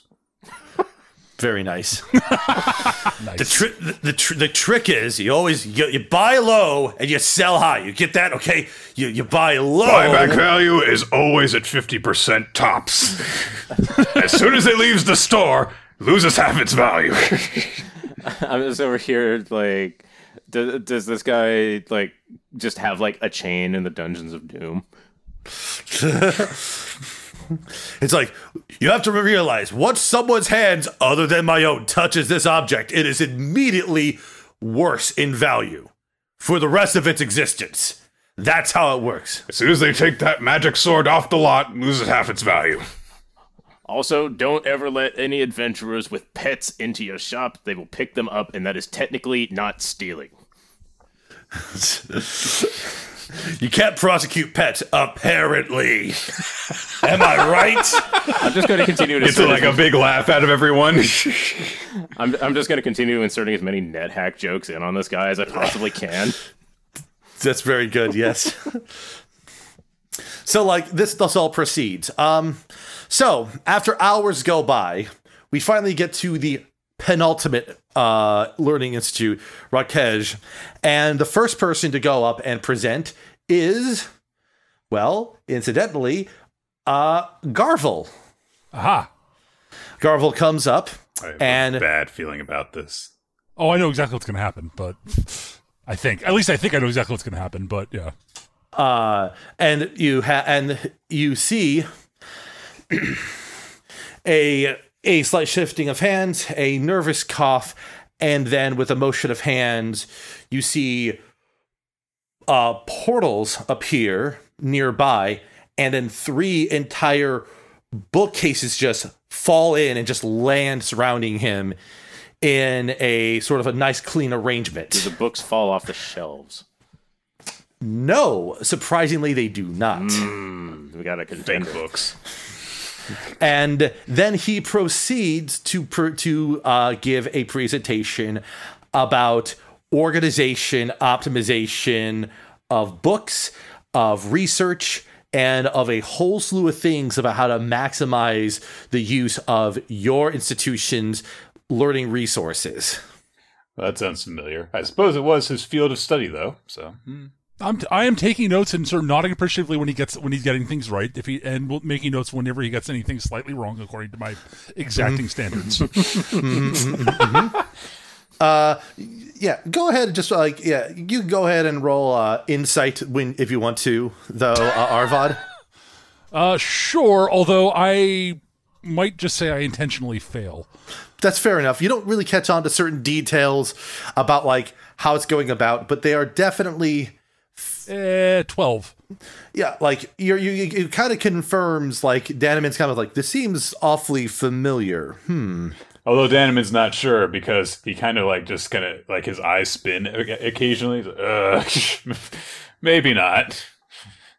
Well, we went to the same school, we had the same professors, Right, right. and you know, I I would never dare cast aspersion on the honesty and reputation of, an, of a fellow librarian. That would be wrong. Yeah. Uh, Garvel also spends plenty of time espousing the superiority of dr- the draconian decimal system. Well, that is the, the, the that is the best system, of course. The, the the important part is where the decimals are, and it's not where you expect. Well, it's always it's also base eight because of course. Of course. I don't know what many of these words mean. Just every every every number is zero. How do you tell the difference? You just learn Context. You, context. oh, okay, like like how many apples Context for in my hand? mathematics, there's a concept. I think that How, how many apples for my hand? Zero. Okay, well, take one away. I take take zero away. How many do I have left? S- I have zero, obviously. no, no, no. You have zero left. That's a big Right. difference. Yeah, yeah, yeah. Um, I remember that uh, when uh, eventually uh, Terry Pratchett introduced the troll uh, counting system, the base many system. Yes.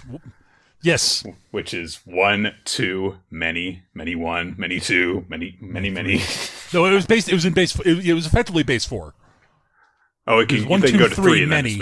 Oh, okay. I thought it was Many one, many two, many three, many many, many many one, and eventually lots. Yeah, just eventually. All right. So with that, so with that presentation done, there's you know, there's very good applause. Um, and then next comes on stage is uh, Irving, Okay. and Irving floats on, and begins with his grand entrance of just like, yes, yes. Hold your applause. I know it's me. It's simply me. Anyways, as you do not get to be a hero like me without traveling far and wide. And how do you know where you're going? Well, that's very simple. And then there is like a, a sweet turn, and then several rift portals open, and you see what seems to be the night sky of multiple different planes at the same time. Wait a minute. And as uh, would you know it, Irving is now proceeding with a presentation of how to navigate any plane using the stars of the of the planes. There's no way you can give a presentation that, covering all of that. You'd think so, but Irving's doing a pretty darn good job. Uh, um, but but uh, go ahead and just roll like uh, go ahead and roll your survival check with advantage just to kind of base on uh, your. Okay, so it's two roll two d twenty, drop one. Yeah, yeah. And then plus my uh, score. Okay. Yep, yep, yep. 24. yeah. So like he's getting like there's plays you have not been on, but you've heard things and he's relaying the essentials. He's not necessarily going into the same depth that you did in your plane. I mean, it would be it would be impossible to cover a bunch of planes and do that. So sure, but but he's doing an astounding job conveying all these different planes cleanly to the different uh, attendees and uh, does it with a very big flourish um, and then, uh, so there's some applause. I, He I want to say that, that at this point, I think Coltash is kind of uh, starting to smell a rat and is going to lean over it was not a rat; it was a bird. because, yeah, if uh, Smith goes up there and he's doing the same thing, then Coltash knows there's something, knows there's fraud afoot because he does not. Absolutely. And speaking of which, as Irving was off, like uh Wessington, you know, like uh does, you know, a a an an okay, you know, ro- like diving roll into the stage, pulling out his rifle, aiming out into a particular direction and firing off stage, only for the bullet to appear from the other side of the stage and hits a target that was placed somewhere on the stage. Yeah. He does he does an okay roll as opposed to an Oakley roll. Yes, exactly. so like so and then he proceeds to do a really like boisterous like Well, good after well, good afternoon there, ladies and gentlemen, and everyone else.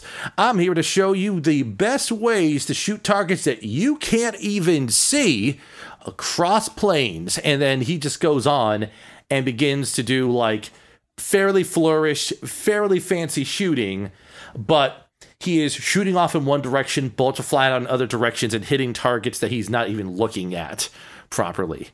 Um, and it is very elaborate and over the top, to say the least.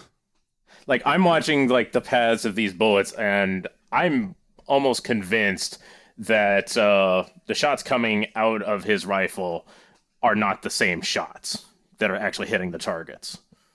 Go ahead and roll. Go ahead and roll a uh, intelligence check with um, proficiency, just because of your background. So that'd be, um, in your case, that'd be a plus three. So There's the bad roll. Yeah. So like it's hard to tell exactly if the bullets he's shooting are the ones coming out of the portals. What the the big thing that you can draw from this is all three of these presentations have been well you can you can say it if you want. Yeah, these these are copycat presentations that are focused on a certain theme, which tells me that someone is providing outside assistance, quite literally, I suspect. Possibly. So, uh, is there anything you want to do while this presentation gets going? Because it seems like uh, the other two presentations were shorter to give um, Smithy Mc Smithy uh, Smithy McLongarm here to uh, Smithing McSmithington. uh, Smithington, yeah, to to spend a lot of time uh, doing the flashiest gunplay that he can with both hands. So, Where is uh where is MC Mint in all of this? uh, Mint is like towards the front, and so it'd be hard to approach her without like drawing attention to yourself. You are positioned towards the back, though. Arvad is so Arvad does has not, does does not actually suspect uh, Garville at all Mm-hmm. because no, I would never cast aspersion on another librarian. However, it is blatantly obvious to him that Dan, that that Danaman, that Irving and uh, Wessington have been have uh, utterly, uh, completely just cribbed their ideas from uh, from his colleagues. I'm going to relay this information. Uh, would you? Could you? Do you guys? I'm going to relay this information to Mint using the message spell. See, I was going to do the same thing because I have 60 foot telepathy. because I'm a Kalashtar. Right. I had the same idea. That's why I was asking, how far is she? Uh, well, in, in, in- so you both attempt to communicate with her. Uh, roll initiative to see who gets the message out first. Uh, sure. Uh, probably were. It probably uh, Coltash, but Well, well, it's a Do you do you uh, do you have proficiency to initiative? no, no, no, no, no. It's just a plus three for you. three. Ju- Just X. Wow. Okay. Yeah, yeah. So, so Arvad, you you basically, Well, I have to. Ca- I have to cast a spell. yeah, yeah, yeah. Whereas so, she's just using telepathy. I mean, so, so they just use telepathy, so you know. as as you do this, Mint sort of like glances about, then looks over over to you, uh, Koltash, when you know she sort of suppress and just sort of raises one of her hands to her lips and just sort of shh does that. When I see that, I will stop casting the spell. All right. Uh, well, that's going Fe- on. feeling appropriately chastised. Cole, meanwhile, is not. And is just kind of, and then both Cole and Tash, because they can both speak through this method, are both shouting fraud. Uh, after you do this a few times, you see Mint dis- you see Mint disappear. Just poof. Yep. Okay. and and Mint appears immediately behind Coltash. Oh, hello. Uh, before leaning and just wrapping two of her arms around you, around you, Cole, and whispering, "Any any further disruption will amount to immediate disqualification of your entire institution." I cast detect portal.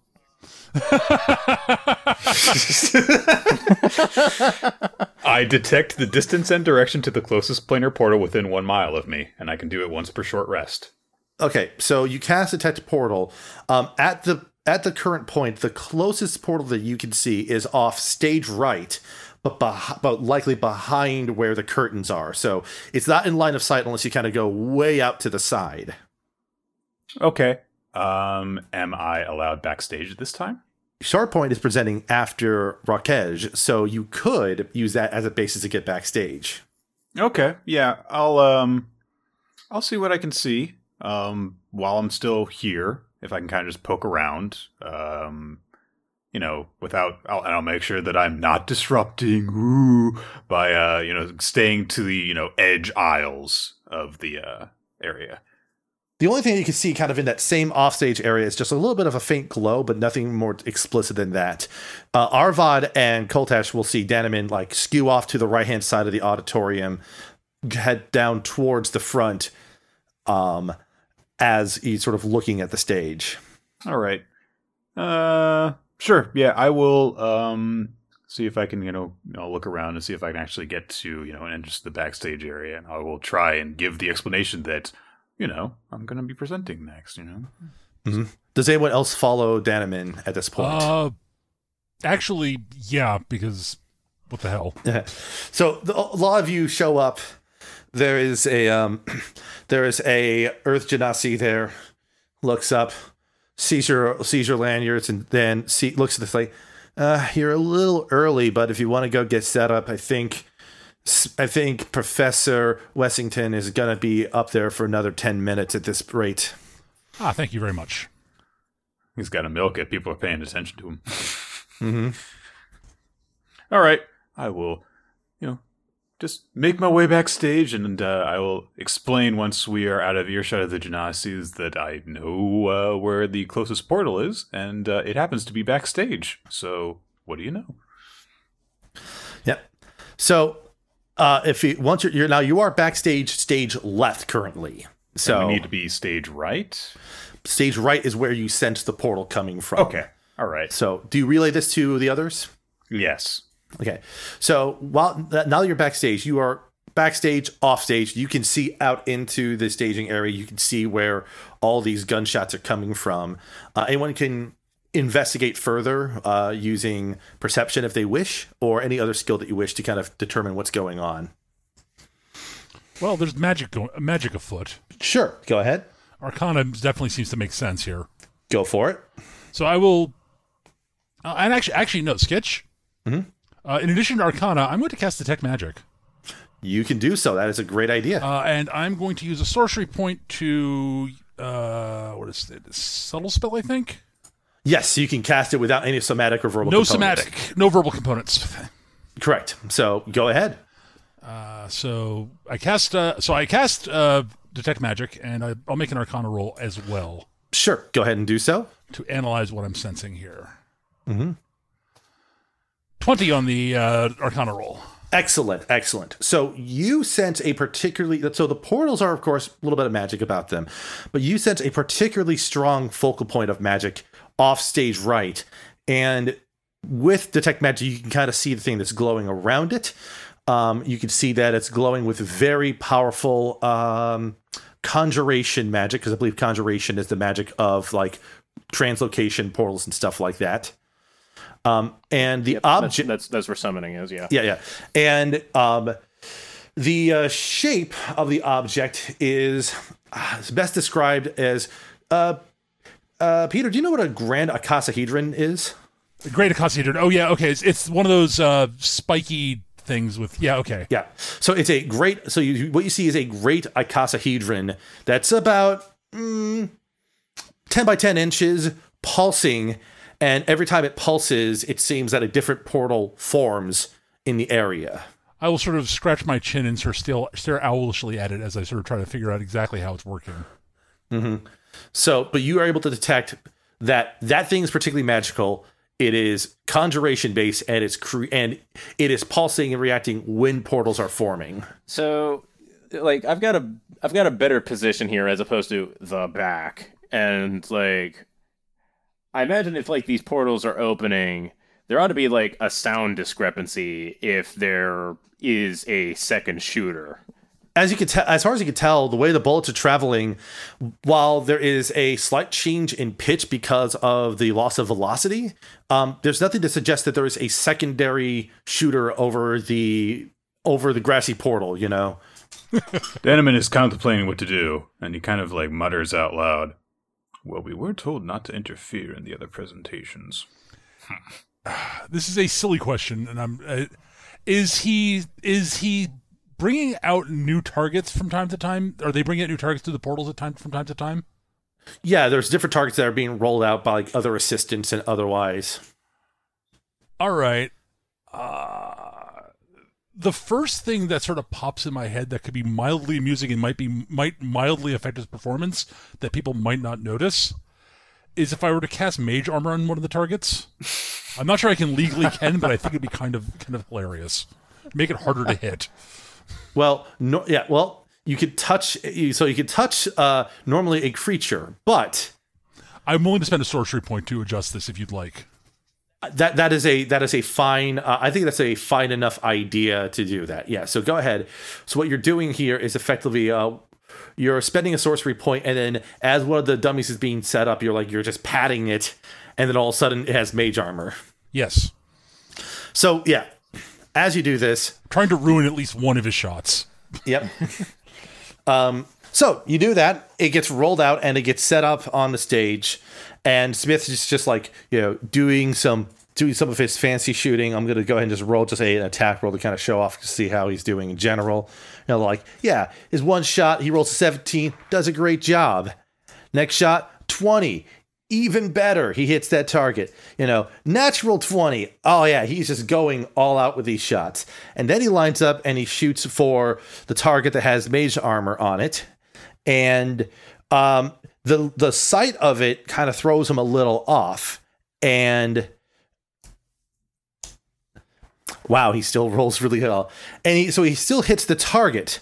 Um, but so what happens is that he hits these targets kind of in rapid succession. The target with the mage armor uh, doesn't get quite as destroyed as the other ones, though, because the armor uh, impacts it and it falls over. And let's see here. Let's, oh, I don't know. Let's flip a coin.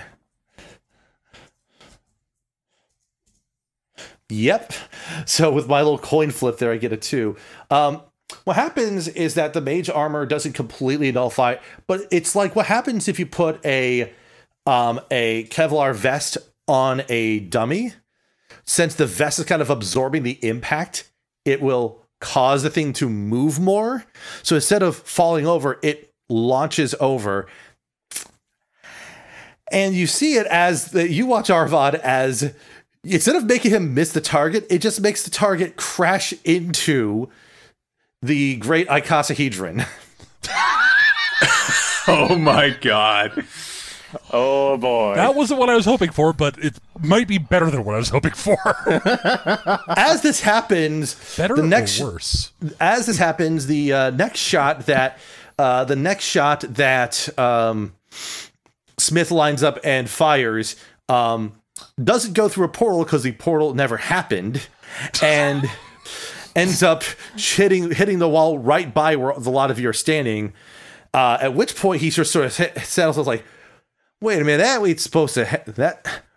I, I, I do I do believe that was supposed to happen. Uh, uh, uh, j- just a moment, and Danaman grabs the nearest stage worker and is like, Did you see that? He just tried to shoot us.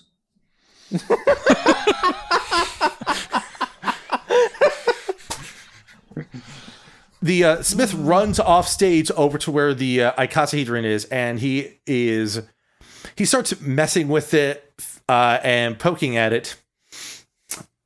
Peter, go uh, Peter, just go ahead and roll like a Arcana check for me because you still have detect magic up. Yeah. Oh, six. Well, natural one. Yeah, Uh, what do can I you? use my inspiration to re-roll that? sure, you can. Go ahead. Excellent. Give yourself advantage on that roll. On this roll too. Okay, great. Yeah, that's basically what you're doing. You give yourself advantage on the roll. Uh, so I'm just gonna. Yeah, I'm just. Yeah, yeah. Yeah. There we go. Nineteen. Okay. There we are. So you see this man who has no understanding of how to use magic items Oh no. mess with this thing here, and all of a sudden, uh, Oh no. there is all of a sudden, like Arvad's multi- eyes sort of bug out. He's like, no, no, no, no, no, no, no. Sir, sir, sir, sir, you probably don't want to. multiple portals just erupt out from it across the uh, space. A total of four portals erupt on the stage in particular, and from each you see five sets of heads coming out. As What a nightmare. as a as a creature comes out that looks like it is uh, sort of ethereally tied across these four bodies, each possessing five heads, um, and each looking like they have a slightly different sort of like uh, planar attunement to them. Um, Oh dear. uh, does anyone want to throw a guess into what this creature is? uh, sure. Um, well, I mean, I'm going to make a roll because I have no idea. But Oh, sure, sure, sure, sure. Go ahead. uh, I, what would this be? Like nature? Nature, sure, nature, sure. Let's go with nature. That's fine. Nineteen. Okay, well, there's one of these. You'd probably call it a Hydra, Right. but there's a total of 20 heads to this Hydra. Yeah, hydras normally don't have that many heads. So, so what would be the appropriate name for a 20-headed Hydra? a dodecahydra. Or, hey, come on, Icasa Hydra. this is an Icasa Hydra. There's, there's your punchline for the uh, session there, Peter. Hey. Anyways, This is your Icasa Hydra, Icasa Hydra. Haha, oh god, why? Math jokes.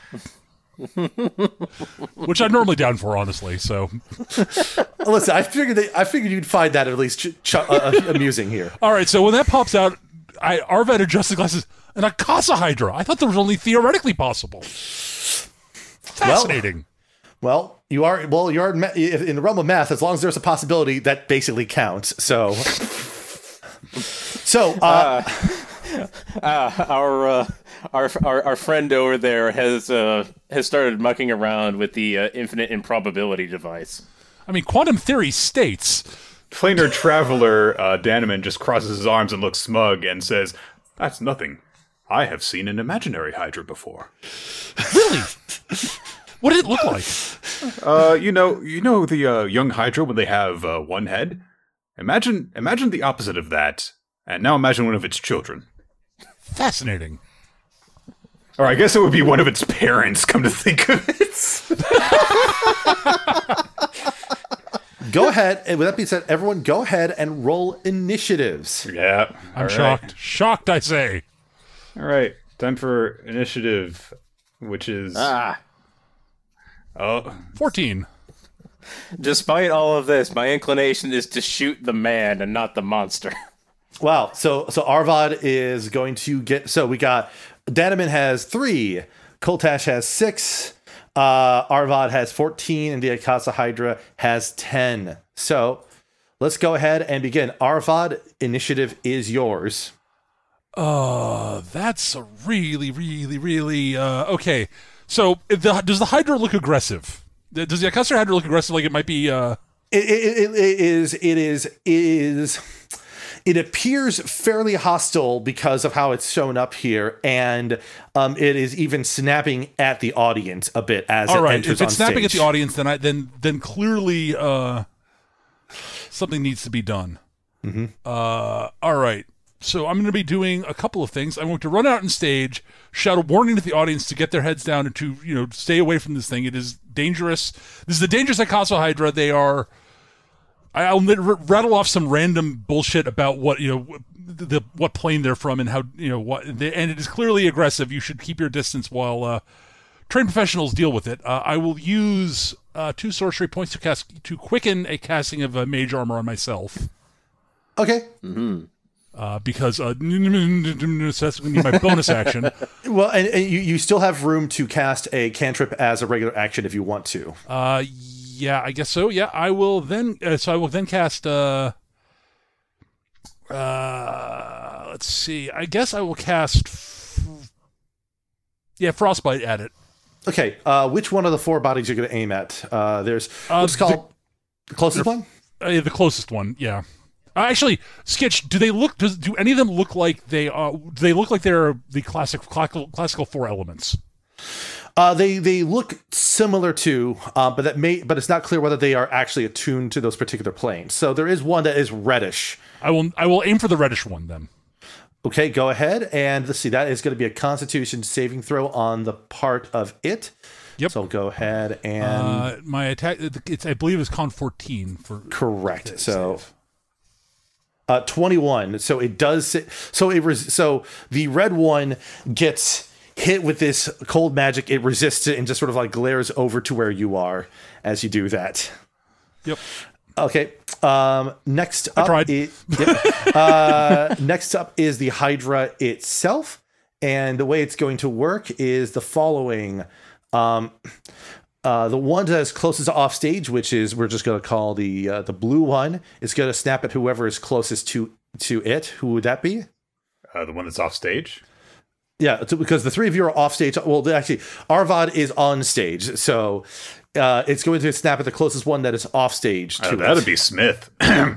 Uh, well, no, that's the other side. That's the other side. Okay, That's there's the one that's closest. The one that's closest to you is blue. The one that's closest to Smith is yellow. There's a green one, and then there's a red one. So, I I'll be close to the blue one. Sure. so okay, the blue one attempts to uh, attempts to snap at you here. Let me go ahead and get my my table here pulled up. Got it. It's going to attack at you twice. Uh, ten and fourteen. Uh, those will miss if those are the final attack rolls. My armor class is 17. Yeah. Yeah, so basically, like they both kind of snap out at you and try to do what they can to menace you, and both miss. Um, next up, there's the uh, next up the red one is going to attack uh, Arvad for you know attacking it first. Twenty and fifteen. So uh, it so my armor class is eighteen currently. Sure, that's fine. So the first one hits you, and it does. Um, let me go ahead and pull up my information here. This is going to hurt. It'll hurt a little bit, but not as much as you might think. So, uh, nine damage. It's a pretty Ow. sizable, like snap at you with one of its heads. Um, the one closest to the one closest to Smith attacks twice on Smith and hits him once for with a nine and a sixteen. The second one hits, and Smith gets bit for nine damage and like ends up dropping the I the icosahedron and gets away from uh, the Hydra as well, trying to fumble for his gun a bit. Um, the green one uh, tries to menace the crowd, um, but otherwise uh, doesn't attack anyone immediately. So go ahead and um go ahead, uh, Koltash. It is your turn. Alrighty. Uh, Koltash is going to uh, kind of run brazenly out there and uh, attract as much attention as she can without actually getting into, you know, a particularly dangerous area in in particularly uh, the green one's field of view because, uh, well, haranguing the audience is no good. Yep, yep, yep. And uh, yeah, she is going to uh, pull out her uh, revolver. Look like she's going to just like point and shoot, and then proceeds to uh, do a, a side aerial over to the other side of the creature and plug it from there instead. Cool. Um, And uh, she's even going to double tap it. I'm going to use uh, extra attack. oh well, yeah, yeah, yeah. You, you attack, you you have extra attack anyway. So go ahead and roll both attack rolls against the uh, green one. All right, that's a 21, followed by a crit Okay. Uh, do you want to spend a superior dice on either one of those two? uh, on the crit. Yeah. Okay. Uh, what what do you want to do with that one? Uh, that's gonna be a uh, that's gonna be a menacing attack. This thing is gonna fear the hell out of me. Okay, go ahead and roll your total damage. That is going to be 3d10 plus 3d8 plus 6 is the damage you're doing. Thirty-six damage. So that's 36 damage to the green one in particular, right? Yes. Okay, let me go ahead and get my uh, sheet up here real quick. So, and then after that, there. It is going to make a Wisdom saving throw uh, versus thir- uh, fourteen. Otherwise, it is uh, frightened of me. Okay, so so basically, what happens here is, um, so as you're doing this, describe how the green one is taken out this way. Ah, I see. All right. Uh, in that case, um, what happens is uh, Koltash makes their approach and proceeds to, you know, do an aerial over the whole thing, and is just kind of and fires one at the apex of the jump, like straight down, and it has kind of like a bowling pin effect where one head smashes into a bunch of the other heads, and then upon landing, uh, Koltash uh, will do a uh, a back roll right under it, and we'll fire into the most underside uh, head and knock it straight back up. So they just have basically they get bullets. So it's the ba- amongst so it's like the ball bearings on the desk. Yeah. So yeah, it's like like Pretty Colta- much, yeah. Coltash rolls out and basically just completely takes out one of the Hydra by herself with her first attack action. Noise. So uh, is that it for your turn for the time being? Uh, I think that's going to be uh, pretty much all I will do on a mechanical level. Uh, Koltash will be standing between, you know, like the rest of the heads and the audience, but otherwise that's about it. Cool, cool. All right, uh, Danaman, it is your turn. There is what like one part of this multifaceted Hydra is downed. You have three more parts to it. It's weird again. Like it's it feels like it's one entity across four bodies. The way that it's behaving. All right, I am going to begin by casting Hunter's Quarry Okay, and uh, make the blue Hydra my quarry.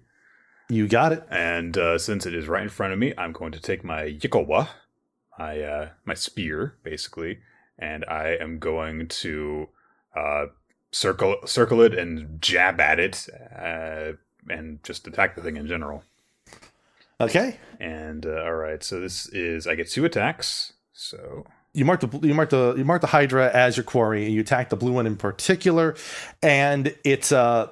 It, you, both the attacks kind of barely miss the heads, and they keep their attention on you in particular as you sort of, again, menace them and draw their attention away from the audience at the very least. fair enough. That's fine. All right, with that, we are back to the top of the order. Arvad, you got you got the red. All right. I will maneuver so that I'm sort of bet- between the body of the Hydra that I'm the, the red Hydra that I'm that I'm looking at and the audience because again, Yep. uh, and I will cast uh, Ice Knife at third level. Mm-hmm. Ooh, that's a good spell. Yeah. Yep. At the center head of the Hydra body I'm fighting. So the red one. So go ahead and roll your. And hoping that it's sort of the, the anticipation that when the knife will explode, it'll be doing damage to the rest of the heads. I mean, I like to think the idea that you pull like the the knife out of the same satchel that the papers are out of. Well, no, no, no. That that that that that that, that, that that's that satchel is entirely filled filled with books and papers and, and like writing implements and shit. Hmm. and ice daggers. I like to I, I like to more imagine that this was just a pen and you just made it a nice dagger. You like pull out a set of drawers of uh, library cards that you keep you, everything filed in, and yeah, there's in the in the eye drawers where your ice dagger is. No, no. I, I like. I actually really like Word's idea. Uh, basically, I will take one of the quills out of my out of my my thing, freeze it, and fling it at the at the at the center head of the Hydra, That's cool. Yeah. thus proving that the pen is mightier than the sword. Hey! There you go. I was waiting for it. I mean, duh. That was the obvious answer. okay, roll a uh, roll the roll the uh, d twenty plus six for your attack roll. yep. d20 plus six. Seventeen. That will hit. So go ahead and roll your initial damage of one d ten for piercing. Uh, so it takes takes D10 piercing damage. Yep. One. Takes one piercing damage, but then it explodes. Yep. And it's got to make a saving throw. uh, what is the saving throw against? Uh, let me look this. Uh, ice knife is Dex. Yep. And anything if it will be taking. It, it rolled a four on its Dex saving throw. Uh, it fails then. yep. So what is the damage? Every, it, they will be taking everything in the area will be within five feet. Will be taking three d six ice damage, uh, cold damage. I think it's. Uh, let me double check. Two d six base, but it, it's increased by one level because I'm casting at third level. Uh, no, no, that, that makes that increases it by two, so it's actually four d six. Ooh. Noise. Ice, Ice Knife is a first level spell. Oh, I'm sorry. You're you are correct. I have everyone's character sheets up here. It has So reference plus there. one more d six. Sorry. Yep. Go ahead. So eleven plus three more, so fourteen to each head. Uh, 15 total. 15 total. Okay. As you do this, um, as you do this, um, it looks like three of the heads on the uh, red Hydra like get severed off with the and the the base of the neck kind of freeze over as the quill explodes um, and takes this thing down just that much further there. So that is 15. Okay. I adjust my I adjust my glasses sort of up on the bridge of my snout. Is there, is there, is there a little bit of like gleam across them? for- Of course there is. do you do you smirk? N- no. Oh, okay. That would be unbecoming. I didn't. if I dropped the Hydra maybe, but I didn't. So. Did, did you look away from the knife as explode? The quill as No. exploded. No. no, because he's not cool, and only cool guys don't look at explosions. Okay, so that so that takes care of that. So the uh, let's do the Hydra. So there's three parts of the Hydra. The first part of the Hydra, the red one, is going to attack Arvad, but since three of its heads are dead, it only gets to attack once.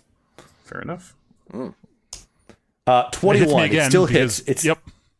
yeah. So like Ow. for nine damage again. Ow. Jeez, that is I'm at nine. Hmm. It, it has done one third of my max hit points each hit. Just, Each hit. aside. Whereas the uh, blue one that um i that Danaman is dealing with is going to attack uh, I'm him twice. Yep. Uh, it's going to sw- swing and bite at him twice over. Thirteen and fourteen, both of which misses. So you two are just like sparring at each other. Yep. It's the most epic fight where no one's connected with a single hit. The uh, the yellow Hydra, the yellow branch of the Hydra, sort of like can't uh can't seem to reach at Smith, so it kind of turns his attention and sort of like kind of tries to make an attack out to the audience in general. Uh, and one of the attacks, um, Mm, mm. I know I was like standing out here, like holding attention at that. Can we retroactively say that you know, like if it turns away from him, that's going to look at me? well, you did do the actually you did do the menacing shot. So let me just do something real quick here. Um, uh, let me just do a quick roll here. All right, so because I the uh, it's a wisdom saving throw, right? Uh, yes. Okay, so basically, uh, to ret to re- so basically the uh, the yellow hydra like doesn't see Smith. It rears up and is about to lunge at the audience, and then it sees Coltash is standing there, and it just sort of like s- gives a very sort of like sneering sort of look your ways, or only rolled a seven when trying to resist your menacing shot. Uh, so it only rolled a seven when trying to resist your menacing shot. So it is uh, kept at bay by your intimidating presence there. I will accept this. Okay. Uh, speaking about that, Koltash, it is currently your turn. Yeah. Uh, I'm gonna I'm gonna give it a uh, a similar performance, but I never do the same performance twice. Uh huh. And uh, instead, what I instead what uh, Koltash is going to do is uh, they will actually head off over to the side off stage where uh, Smith is hanging around, Mm-hmm. and will proceed to uh, hop on top of his shoulders and just fire in all of the uh, the shots at the uh, the yellow hydra from there. Okay. Uh, go ahead and do an acrobatics check to see how successful your launch is.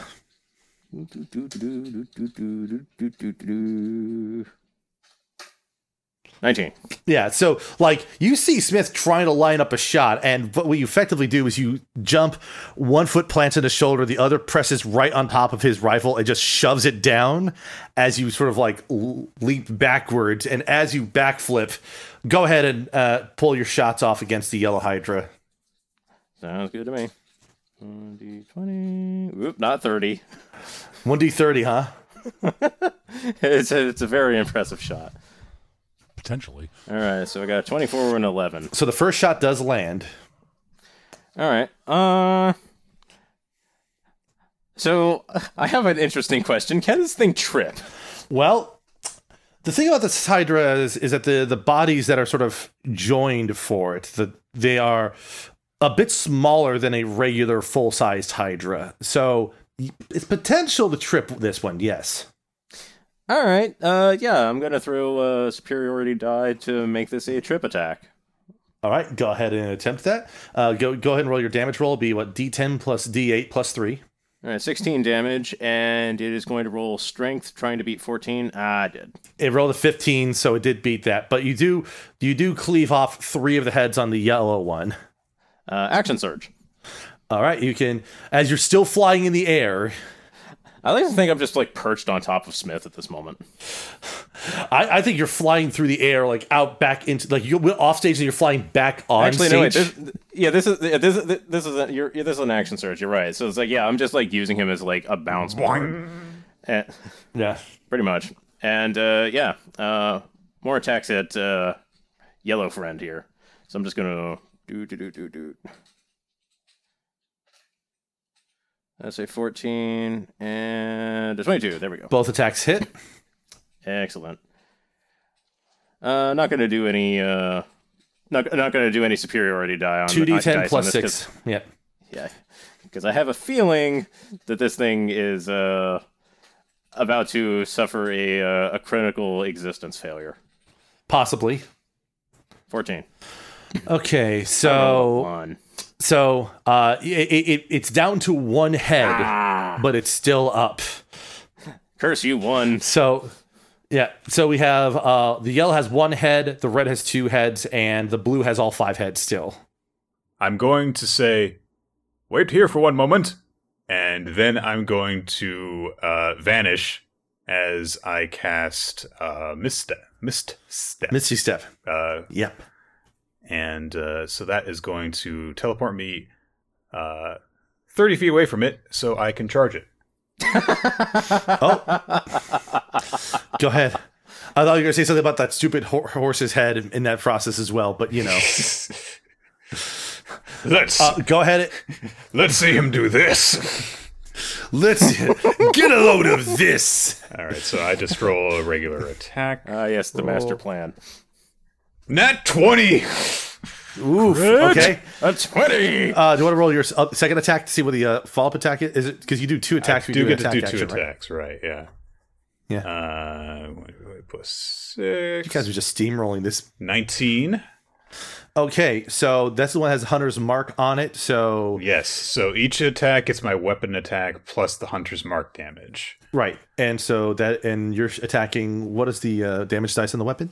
Uh, it's 1d8, and then hunter's mark is 1d6, and then damage bonus is 5.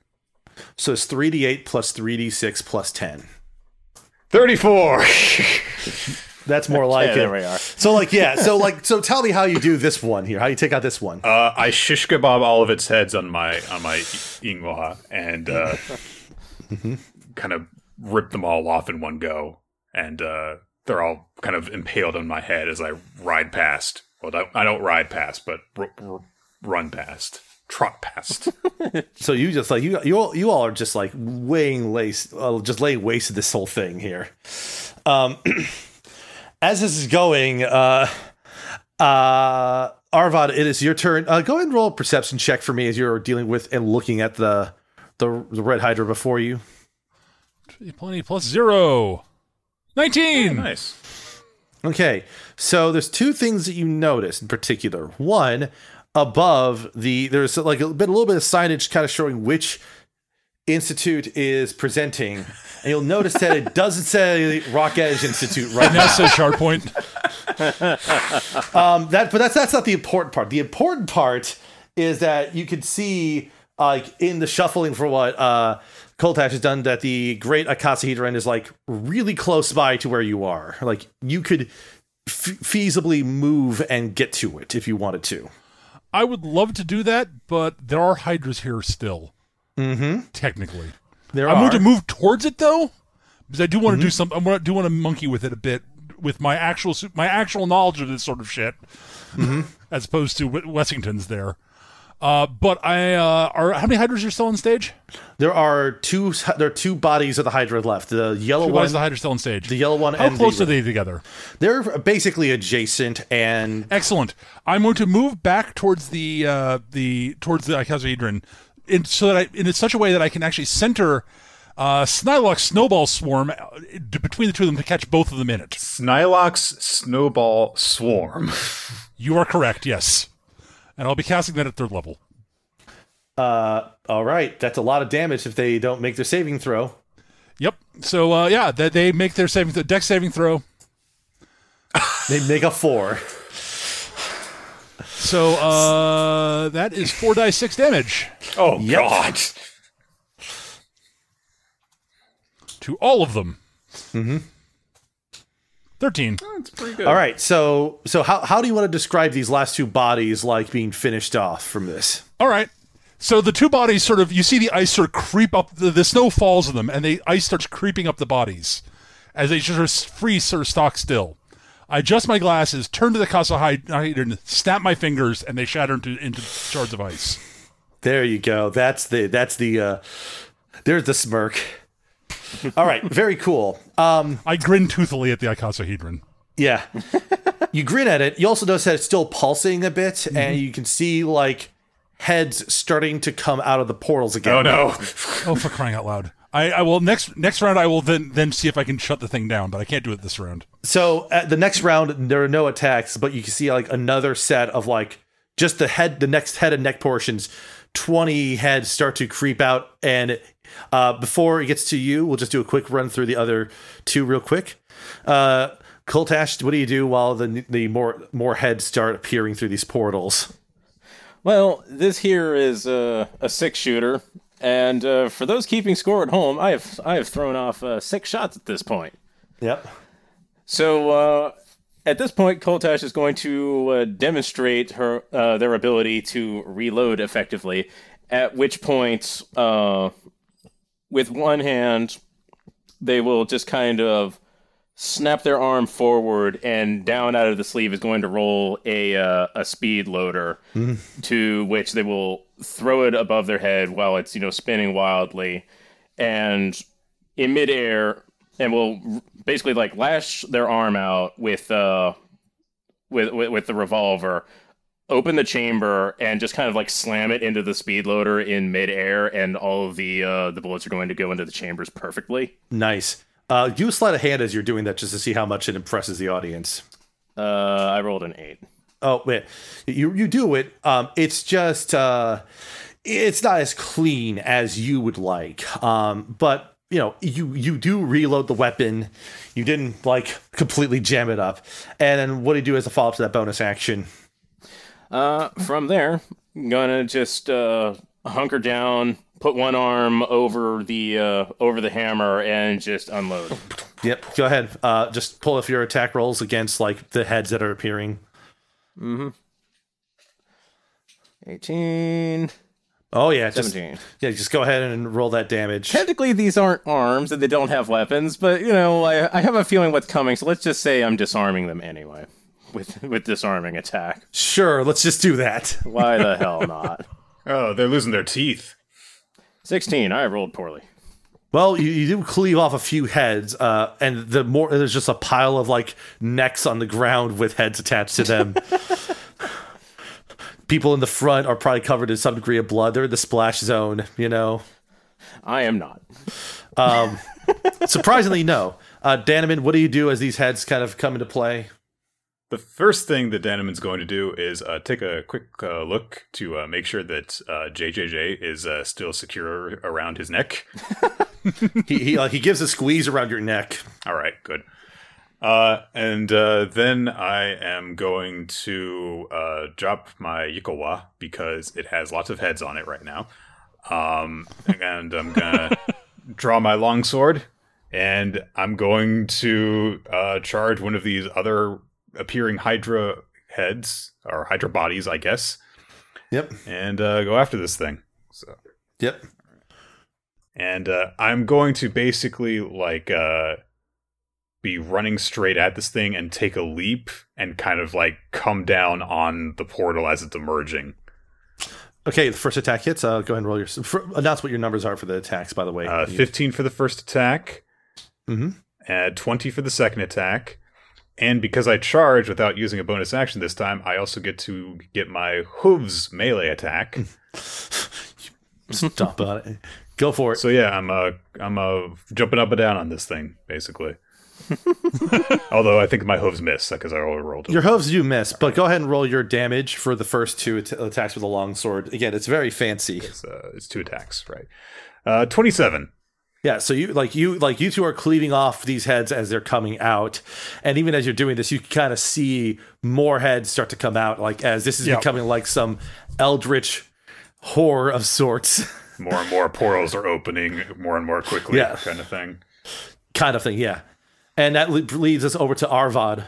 All right, I'm going to try to shut this, shut, try to fix the uh, Akasa, the, the great, the great Akasahedron, so that it stops opening port to close the portals. Um, Okay, um, uh, go ahead. Uh, I am going to, as I'm using my skills to do this, I'm going to bellow at Garvel to get his get his scaly butt over here and assist me as I will give him instructions on how to do what he's do, to do things properly, to do it to what he needs to do. Ooh. I'm going to basically make it very clear that you know I need your skills over here, Garvel. Follow my instructions. We should be able to shut this down. Um, are you being more? Uh, do, how are you being angry or like? Oh no no no no no no no no.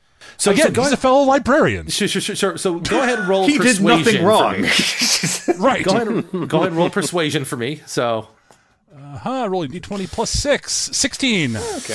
like, you like Garvel like sort of peers out from behind like one of the set pieces off stage, and it's just like he just sort of grimaces a bit before he heads on over to kneel adjacent to you.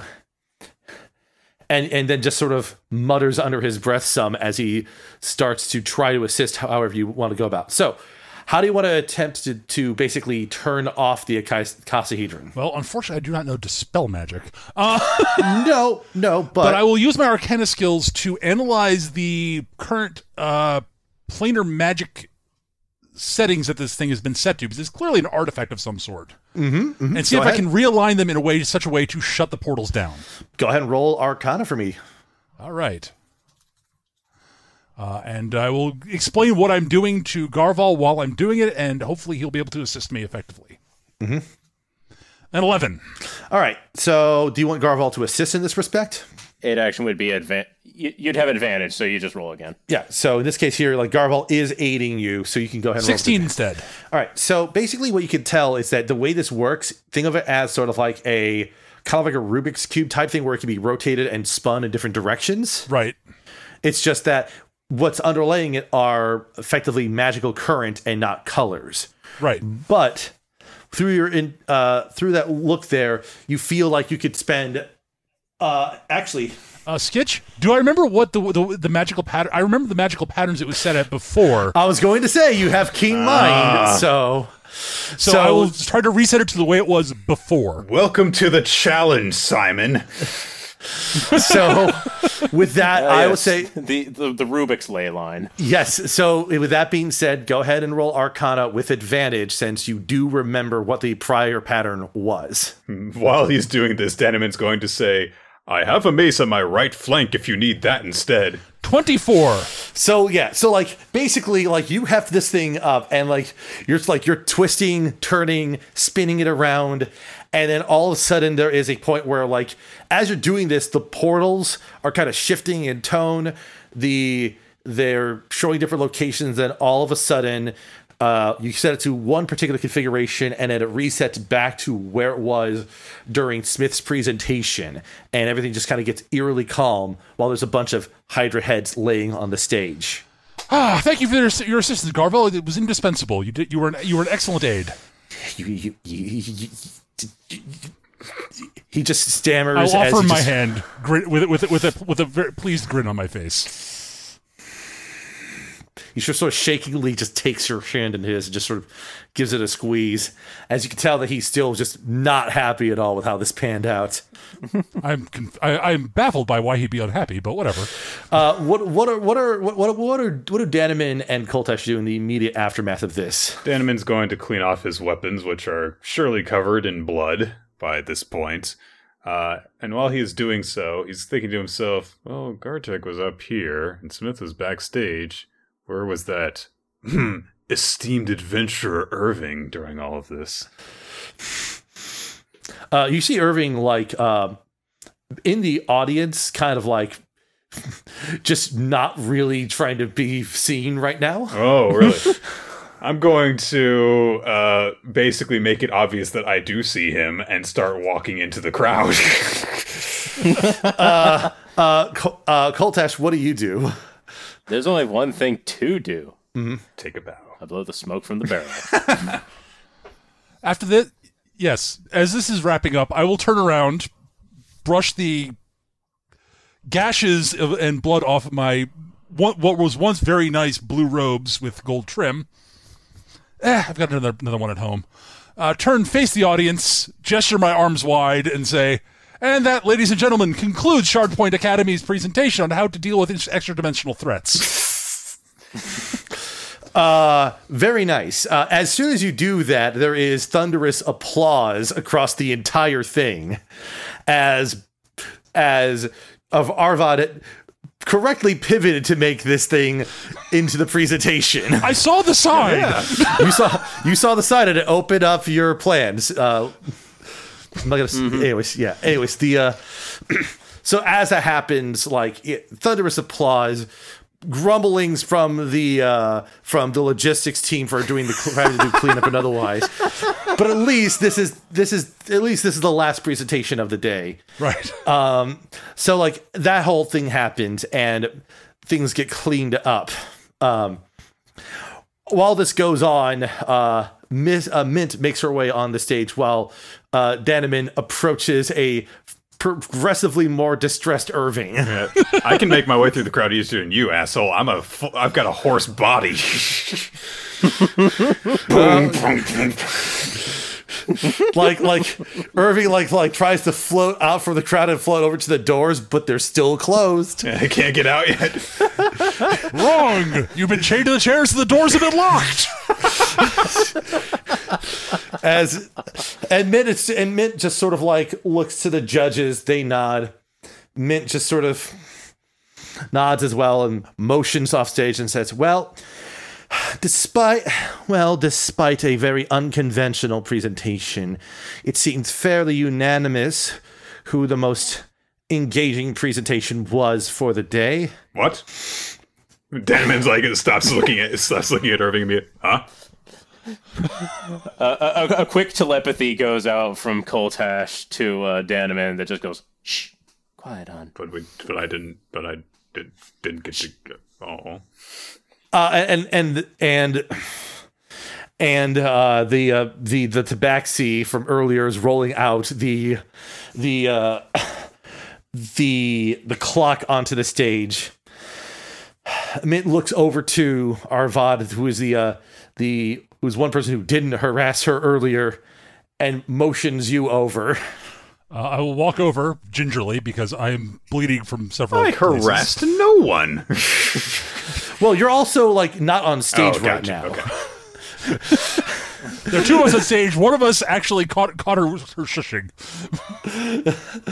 and, she, and and then she will lift the the glass covering the clock and then pick this like for for a excellent enthralling and educational presentation i reward Shardpoint academy this clock of hesitation slash impatience She has to like check the tag on it. oh wow, we're just giving this away. Thank you. Uh, I guess I accept in the name of the academy and our he- our most esteemed headmaster, Orin Waite.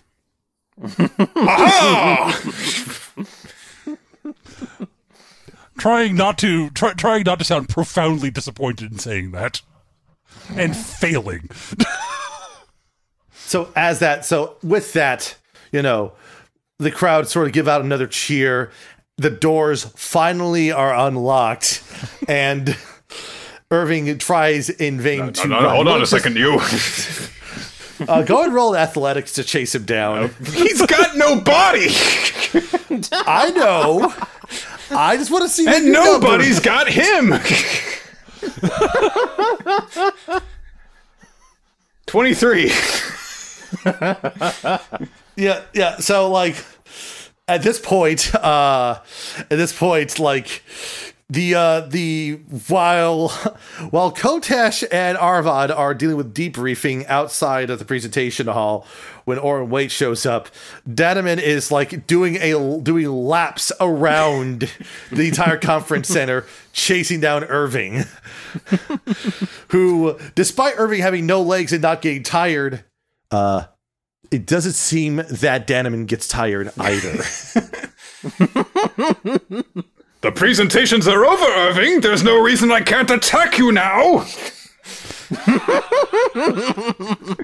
But we, we, we- please, we can be reasonable about this, Danaman.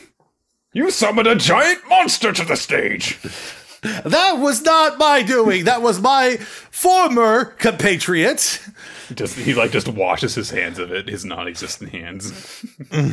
Yeah, and like like and and that whole thing happens in the background while Orin is talking with Koltash and uh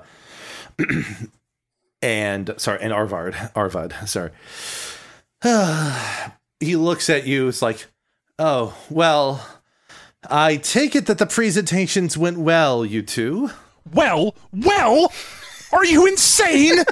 this entire proceedings was a complete shambles from the get-go.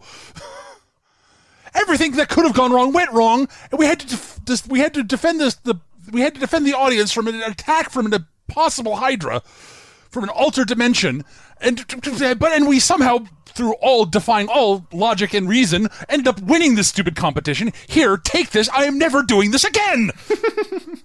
ah! Or, or like now, now, now, now, you're not, you're not just holding the clock, are you? Out of care, like you're not just holding the clock, right? I, I, I am. I if if someone is if someone ha, if it, was I handed it, I hope not. You, you were handed the clock from. Okay, uh, I will force the clock into Orin's hands before shouting. Yeah, yeah, and and but you're still holding something else, aren't you? I am.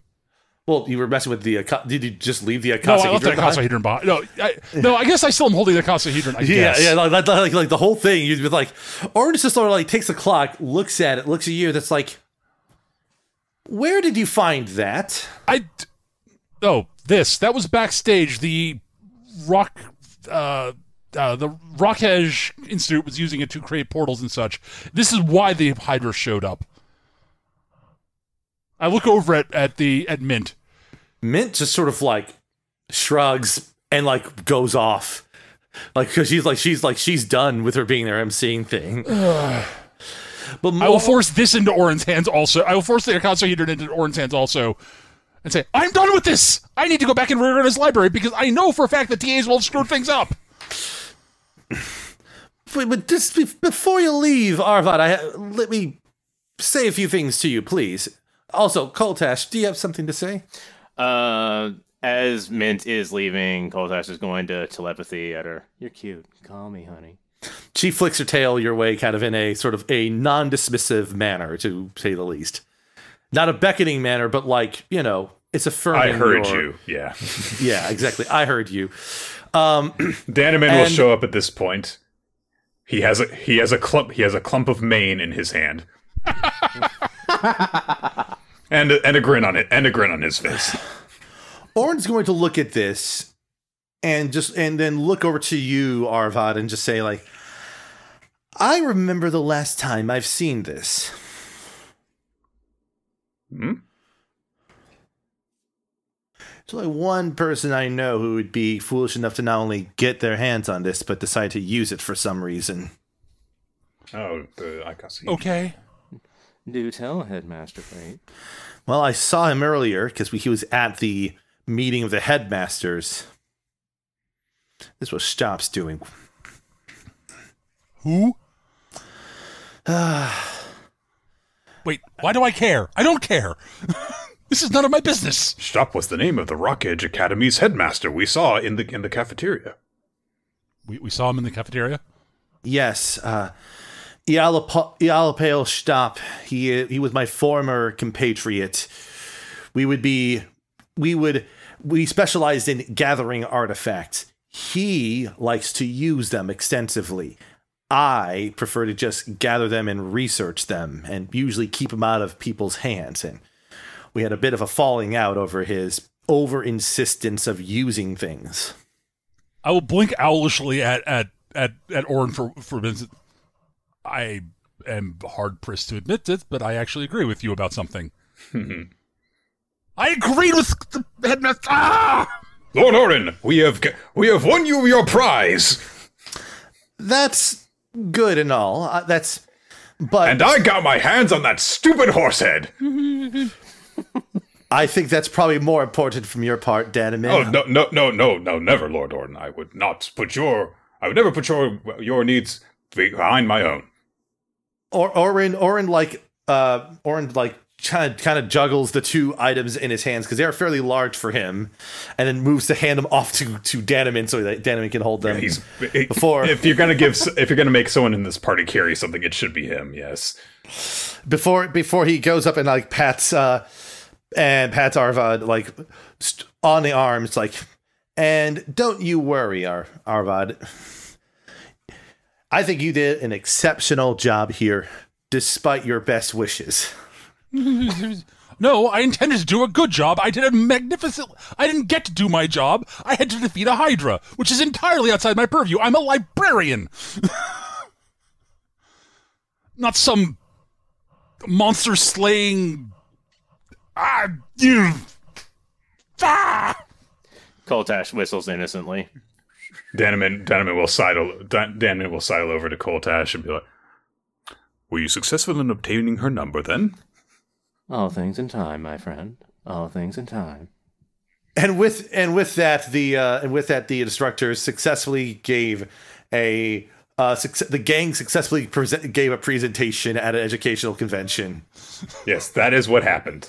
That's that's what we'll tell our students. As an aside, uh, as we make our trip back, uh, Koltash is like while, while we're in transit, Koltash is going to have a notion, draw the revolver, and just kind of aim it into the air and fire indistinctly for what is no obviously apparent reason. And you know, somewhere on the other end of the uh, uh, the academy, uh, Smith is getting ready to leave, and then his pants fall again. Oh, I was gonna say like like as he's as he's leaving the convention center, he's just he's like, uh, well, well, I may have lost the presentation, but at least I get to keep my dignity. And then, and then like the ball just like flies straight down and just like clips the buckle, and his pants fall down. And that's where I think we're going to end this. Credits roll. All right. So uh, it's we, we we ran a little bit long here. Don't worry, Austin will cut it down a bit. But before we leave, let's just gotta remind everyone kind of who is here. Uh, uh, I was Michael Skitchiano or Skitch. Be sure to follow me on Skitch Music if you want to, or go to skitch.bandcamp.com if you want to buy my music to support me. Uh, Peter, Uh, yes, I'm Peter Bowman, otherwise known as MechaGM. You can follow me on Twitter at, at MechaGM. You can also find me on Twitch, which is where I stream fairly regularly, at twitch.tv slash MechaGM. I also upload recordings of a podcast I do with my friend Eric to YouTube. Uh, just look for MechaGM on YouTube. You'll find my podcasts and my Let's Plays and RPGs there. uh, Nick, I am Nick F Time on Twitter. That's N I K F T I M E. Uh, you can also follow me on Twitch, which is under the same name, although I don't really stream very often.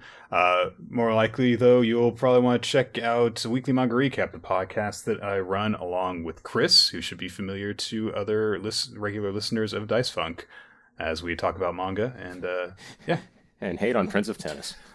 we only did that the one time for a few hours. and uh, go ahead, Wind. I am Word on the Wind. If for some reason you want to follow me on Twitter, I am at Lurking Wind.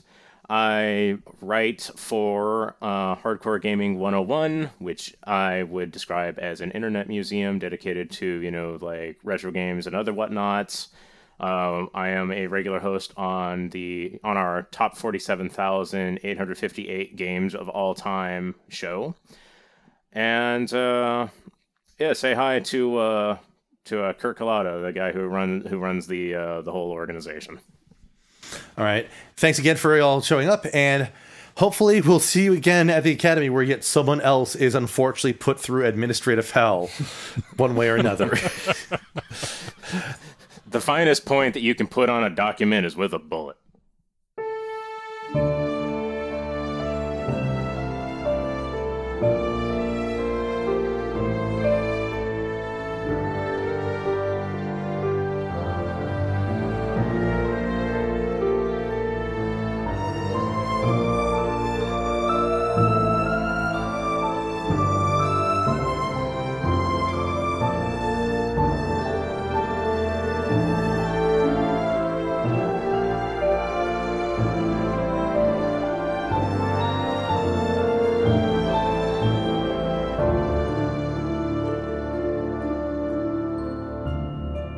April 2020, the Good Vibe Zone. Good vibes only. It'll be 4 420. It'll be 4 2020.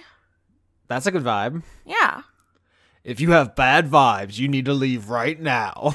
No bad vibes in my April 2020. Executive producers for the Good Vibe Zone. Joseph Tombrell. I was trying to match your energy. Extellaris. Jade. Brent, still every episode of Dice Funk Goatly. Devin, conduit of evolution. John Madera, conduit of caramel lattes. Nephis Decidia, a sheep with crushingly low self esteem. You're soft. Take heart. Paul Mullen. Inspired by all these PhD patrons, I'm getting a degree in what the heck. I'll be very useful in the new economy. R.I.P. Chip, human fighter, and pal of Hark and Caleb, eaten by an ankheg. Christman, smiting all the fake Christians. Toshiro Kuru, new self, 40 pounds lighter, and finally in control of the accounts. Oh, good for you. Now that's a good vibe. Andrew Grothin. Belated birthday, Jamie, because Patreon messed up last month. Oh my god, happy belated birthday, Jamie. Dr. Goatman. Faith underscore and underscore Valor, formerly transient passerby. Fran- Francois V. Francois. He's one master. oh no. Hold up. What's your starter Pokemon? Dildo, vibrator, or butt plug? JK. you just go right past it. Jaspel sitting alone in the VIP. John what? Luther Manhole. Possum Kingdom refugee. Random conduit of Would You Like a Hug? Oh, I lost it. Sternad. Sternad. Sternad. Vinny currently dreaming of Austin's bussy cakes. Hell No. yeah. No. Z two three six one nine. We need to make a judgment. Is Austin's bussy a bad vibe? It's a bad vibe for me. No, it's not. Okay. Kevin Dobbins. A lonely gambling pig trying to be King's Valentine. That would be so cute. King and a little pig. yeah. Charlie Chalkley is DMing his first sesh on Saturday. Oh God, Austin, help! I think this was last month too, and they haven't changed it, which means they're dead. R.I.P. R.I.P. pouring out. Pumpkin spice itself. Robert Tuttle, Anthony, patron of Dora. Fi or Fee, F.I. like the character from Zelda. Morgan Rapp. Haley Anderson, Pinko Sock. back in the summer of six D nine. Okay, that's great. I get it. Sheev talking shit on a tubular floating crane. Do it. Tis I, Zedster. 69 Spoopy 420 Sean by Lawrence Lutz. A horny illithid coming for Austin's pussy. They don't even like pussies. They only like brains. What would they do with one? They just have no no use for it. yeah, they do. You little giggle. a montage of Gothnifix staring out into the rain. A non-horny gift for Austin and a very horny one for the goblin. A question we all- need an answer to is Anne smarter than King? No. It's n- not even close. A werewolf with the Chinese menu in his hand. AAA Isaac, conduit of Lin- Linux mascot Tux the Penguin. Aaron Norgard. Abigail Grace. Adrian Y. Adiler. Adiler? Correct me later. Aftershock too busy planning an art expo to update Patreon name. But you but you did. How do you know? Okay. Agent Hedgepiggle. Aggressively weeping and eating ramen. Aki Savalainen. Alex Vepra. Alexander De Vega. Alligator snakefish. An otter wanting to be your Valentine. And Valentine's Day was like February. I think we have another dead patron. Are you gonna turn down the otter? No, that's true. Otters are always welcome. Andrew Birmingham. Andrew Feggie, conduit of speaking truth to power itself. Anna. Anna, conduit of procrastination. Anon. Antonio, conduit of aftercare snacks. okay. Arachnival. They're important. Arachnival. Making dark deals with the spiders of mortality. Archduke Archibald's five armed hugging cactus golem. Prickly. Ariadne. Uh, Ariadne asking if this island has got any daiquiris. Arjan de Koenig. Ash, the gayest bitch in the Midwest. Austin, I can't believe you had to Google Beasterizer. I just wanted to check. Austin, I can't do it. Austin, still love that Skeksis voice. Isaac, conduit of gavel, gavel, Austin, it's Math Tiger. The test results are back. it's Bussy Mustelidae. gavel. Oh, no, I haven't gotten my pussy tested. Be- Badodroid. Badodroid. Be- Becky Scott Fairley. Becky Toothhill, property of Janiac. BJ, if Lime dies, we all die. So luckily, we can all rest easy because this has been recorded after the season's over. B Ray Echo. Before we continue, I gotta poop. Back in five. Big time Geddy Lee. Conduit of big time bass riffs. I wish I could do King voice. I would have done that last one in King voice. Yeah, but who can besides Chris? The guy who voice acted Kuwabara in Don't, don't care. Nope, nope. Blackstone Morgan. Blue Six. Bonus. Brady, God of Murder, survivor of Lauren's massacre. You would let a rival challenge you, Lauren? Who's challenging me? Brady. That's fine. There's enough room. Brett. that's very that's very thoughtful of you. Britt Relaford. Bro Jimbo. Buy your girl some flowers? Question mark. Callum. Austin is my fave. Lauren is the best. Turner. Thanks. Cameron Abbas. Candace listened to Dice Funk Starling. Kato on the no sex party barges. Everyone had a field day with him floating in his own private plane, not being able to fuck. Chief Beef Thief. Chloe the dog finds bone pile on her walk. Chris, conduit of bad decisions walling.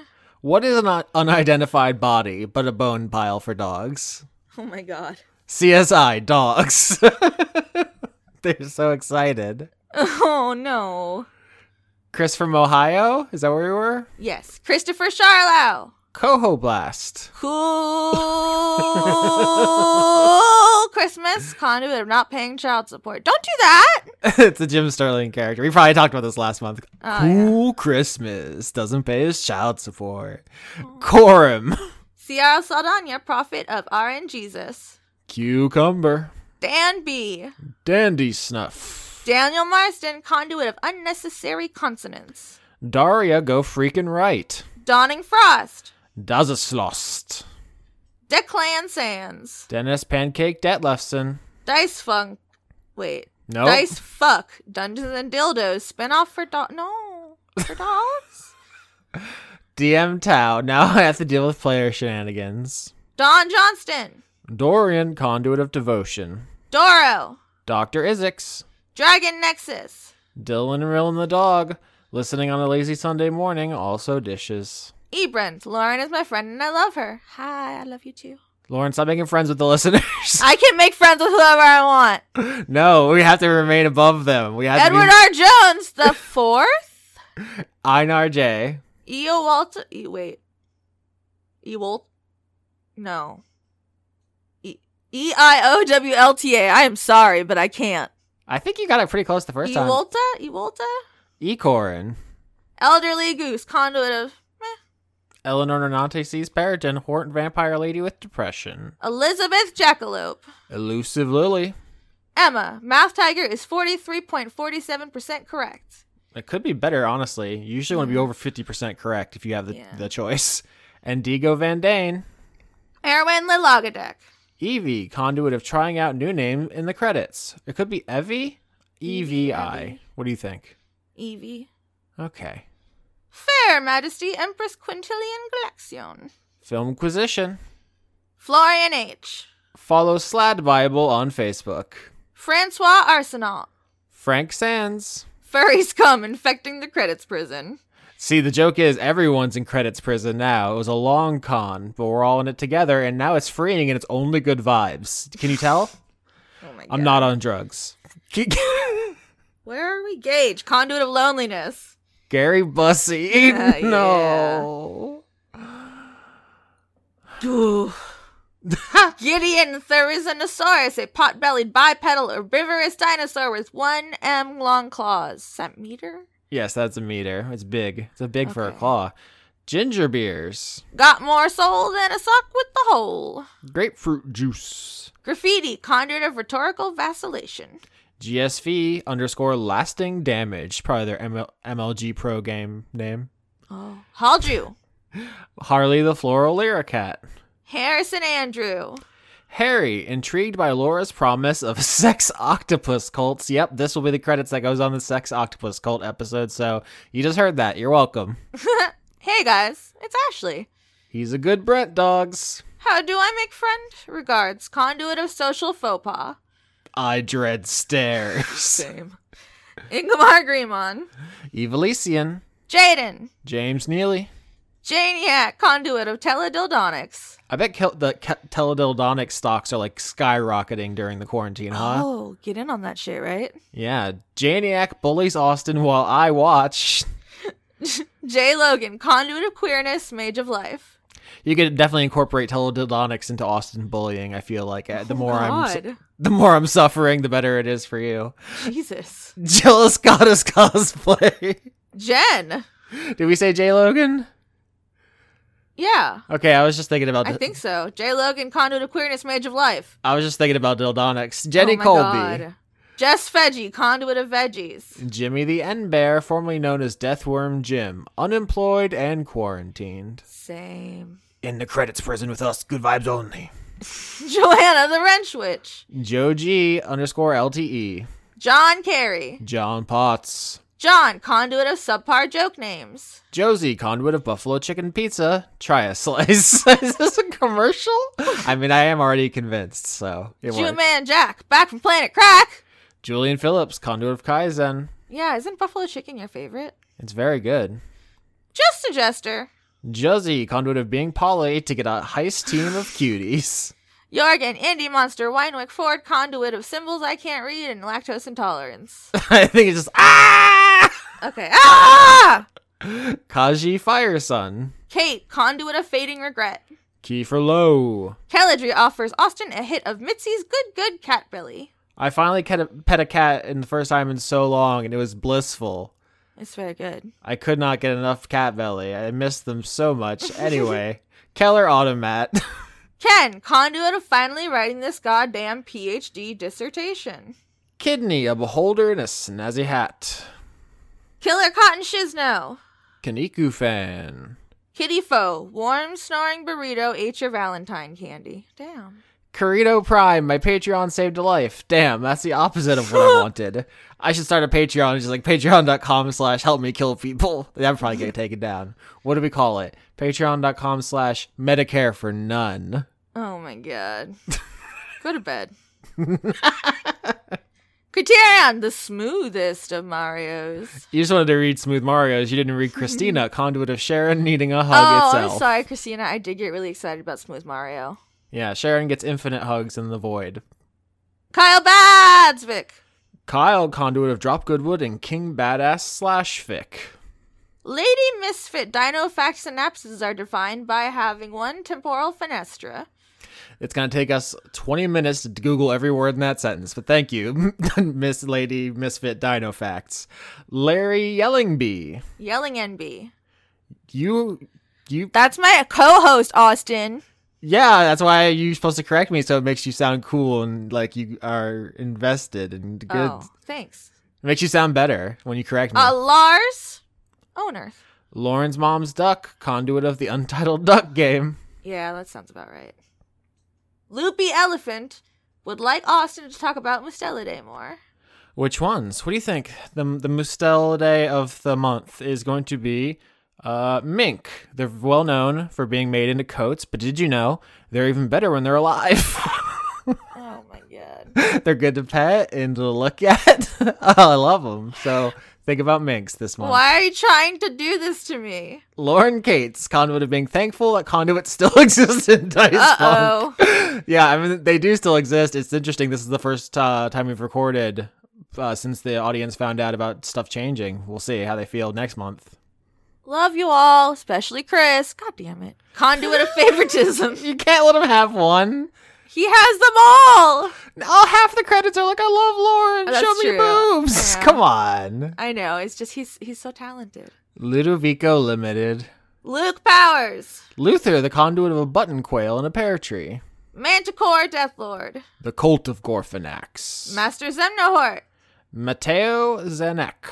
Matt Collier, Matt Lackett's conduit of Ingiram Imus Nocte et Consumimur Igni. Hopefully you didn't just summon a demon. I think Igni is definitely fire, That's so that's not great.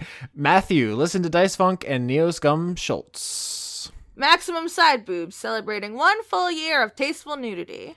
Majin, conduit of 3D printing Dickosauruses for everyone I know. Oh.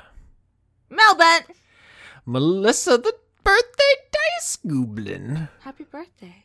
Michael Hall, Miles, conduit of strong Byleth opinions, but she fun though. Modified Matthew, Mr. Willie Phoenix, Steven, lesbian Pooh, Seagull, Mr. Pooh Willie Bear Phoenix, Shaker. Steven, Lesbian Seagull, Pooh Bear Shaker, get your shit together.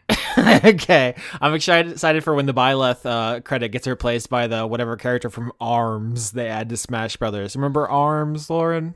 You know I don't know what the fuck you're talking about. Namita Aneskin's conduit of error. You can't just call me out in front of the whole credits. They don't care if you know about Arms. Nicholas Dominic, Nicholas McDonald.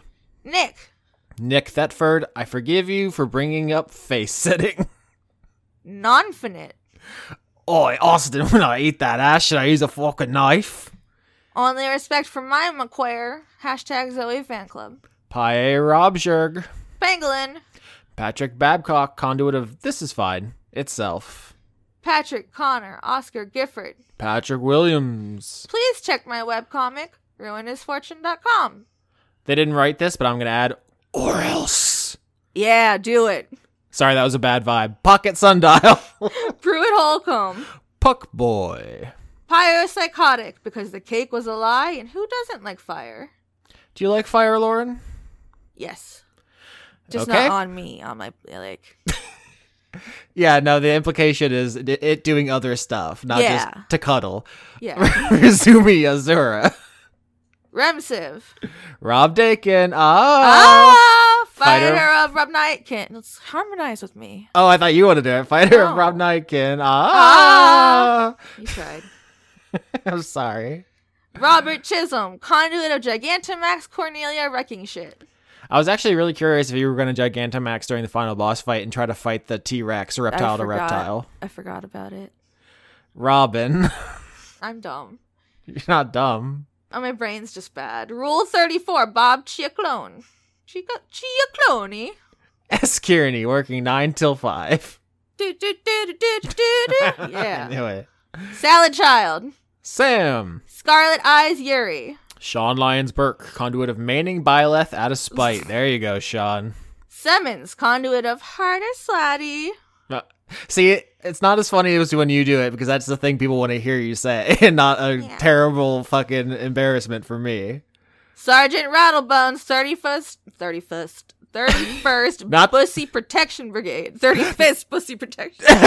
that's literally what I was gonna say. Gotcha. The 35th Bussy Brigade. Shane Sedgwick. Shane Ware, conduit of hedonistic pansexual polyamorous switches. Simon Lee, conduit of Chungus, bearer of Dinkus, minion of John Con. Sin Milk Tom. Skimbleshanks, the railway cat, the cat of the. Railway! Slime King Mike, but purple, seeking revenge for not sl- choosing the Slime River. that'll haunt you for seasons to come. Sporeman Zero, Starlight Glimmer did nothing wrong. Stephen Cleese, Steven! attending ABA, Austin's Bussy Anonymous meetings. Well, Steven is not anonymous anymore because now I know what you've done. There's a lot of people named Steven. Sweet dreams are made of these. Who am I to disagree? Not going to sing it because I'm upset about all the fists that are happening. You know what I mean? Saritha says check out the Last Unicorn novel and movie. Thanks for the recommendations, Aretha. Cool. Tabitha Spokes. Tales of Inquiry. What if people just recommended shit to us every week? They're like, "Hey, have you ever checked out Call of Duty?" like, thanks. No. I don't no. even know. Where are we even? Tales of Inquiry.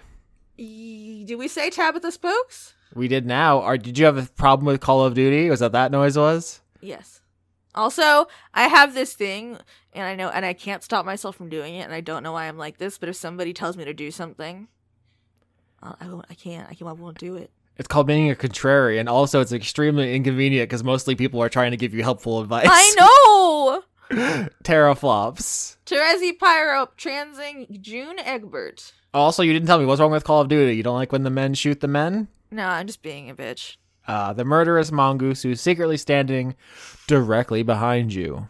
The precursor. the tasty cake cakes that Yorsky bakes. We know what cakes they're talking about. It's your pussy. the only cakes I have is when you know I'm caked up. That's it. Titus. Tim Lutton, Toby Gleason Stack. Tom Bowers, Trees, they are us. Trevor S. the Goblin Teacher. Is does Trevor S teach goblins, or are they a teacher that is a goblin, or both? I don't know if you can teach goblins. I feel like they kind of do what they You want. try. Hmm. Shanus. Universal Toby. Vib the Glib. Oh, that's fun. You say that. It's Vib the. Glib. Vib the Glib. Victoria Melito, conduit of quietness. Ward Van Open. Willi- Willian Vinky. Will you be my Yamantine? Why everyone talk about Va- It's April. What's happening? Who cares? Yams are delicious. Yes, I will be. Okay. Ziphosaurus. Zephosaurus!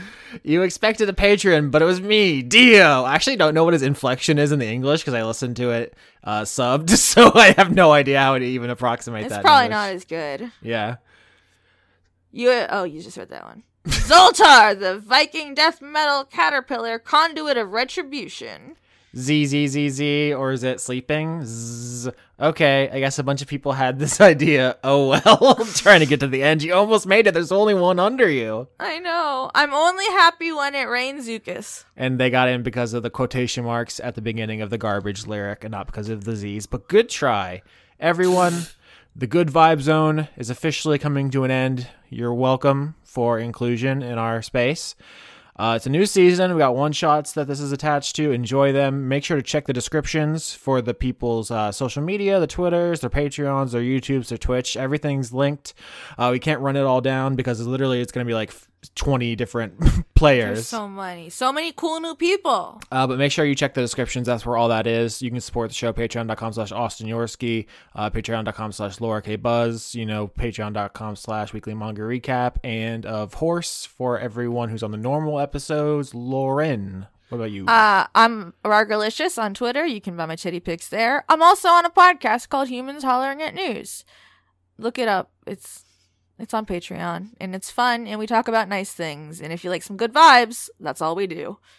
Do you want to say something earnest about the quarantine and how uh, we appreciate all your support and we hope we're here for you and make sure uh, if you're bored, uh, make inflict our podcast on your family and uh, animals and just blast it out the windows at the people who can't leave their homes? Yes, all that Austin said. no, I really, I really do appreciate. A lot of people have been very supportive of me because I've been unemployed, and uh, supportive of you because you need to like survive. Cannot live. Um, so thank you and kiss all your pets for me on the snoot Mwah. or snoot equivalent. How gross do you think that noise was? I can see the waveform and it's uh, uh, really unappealing. It was weird.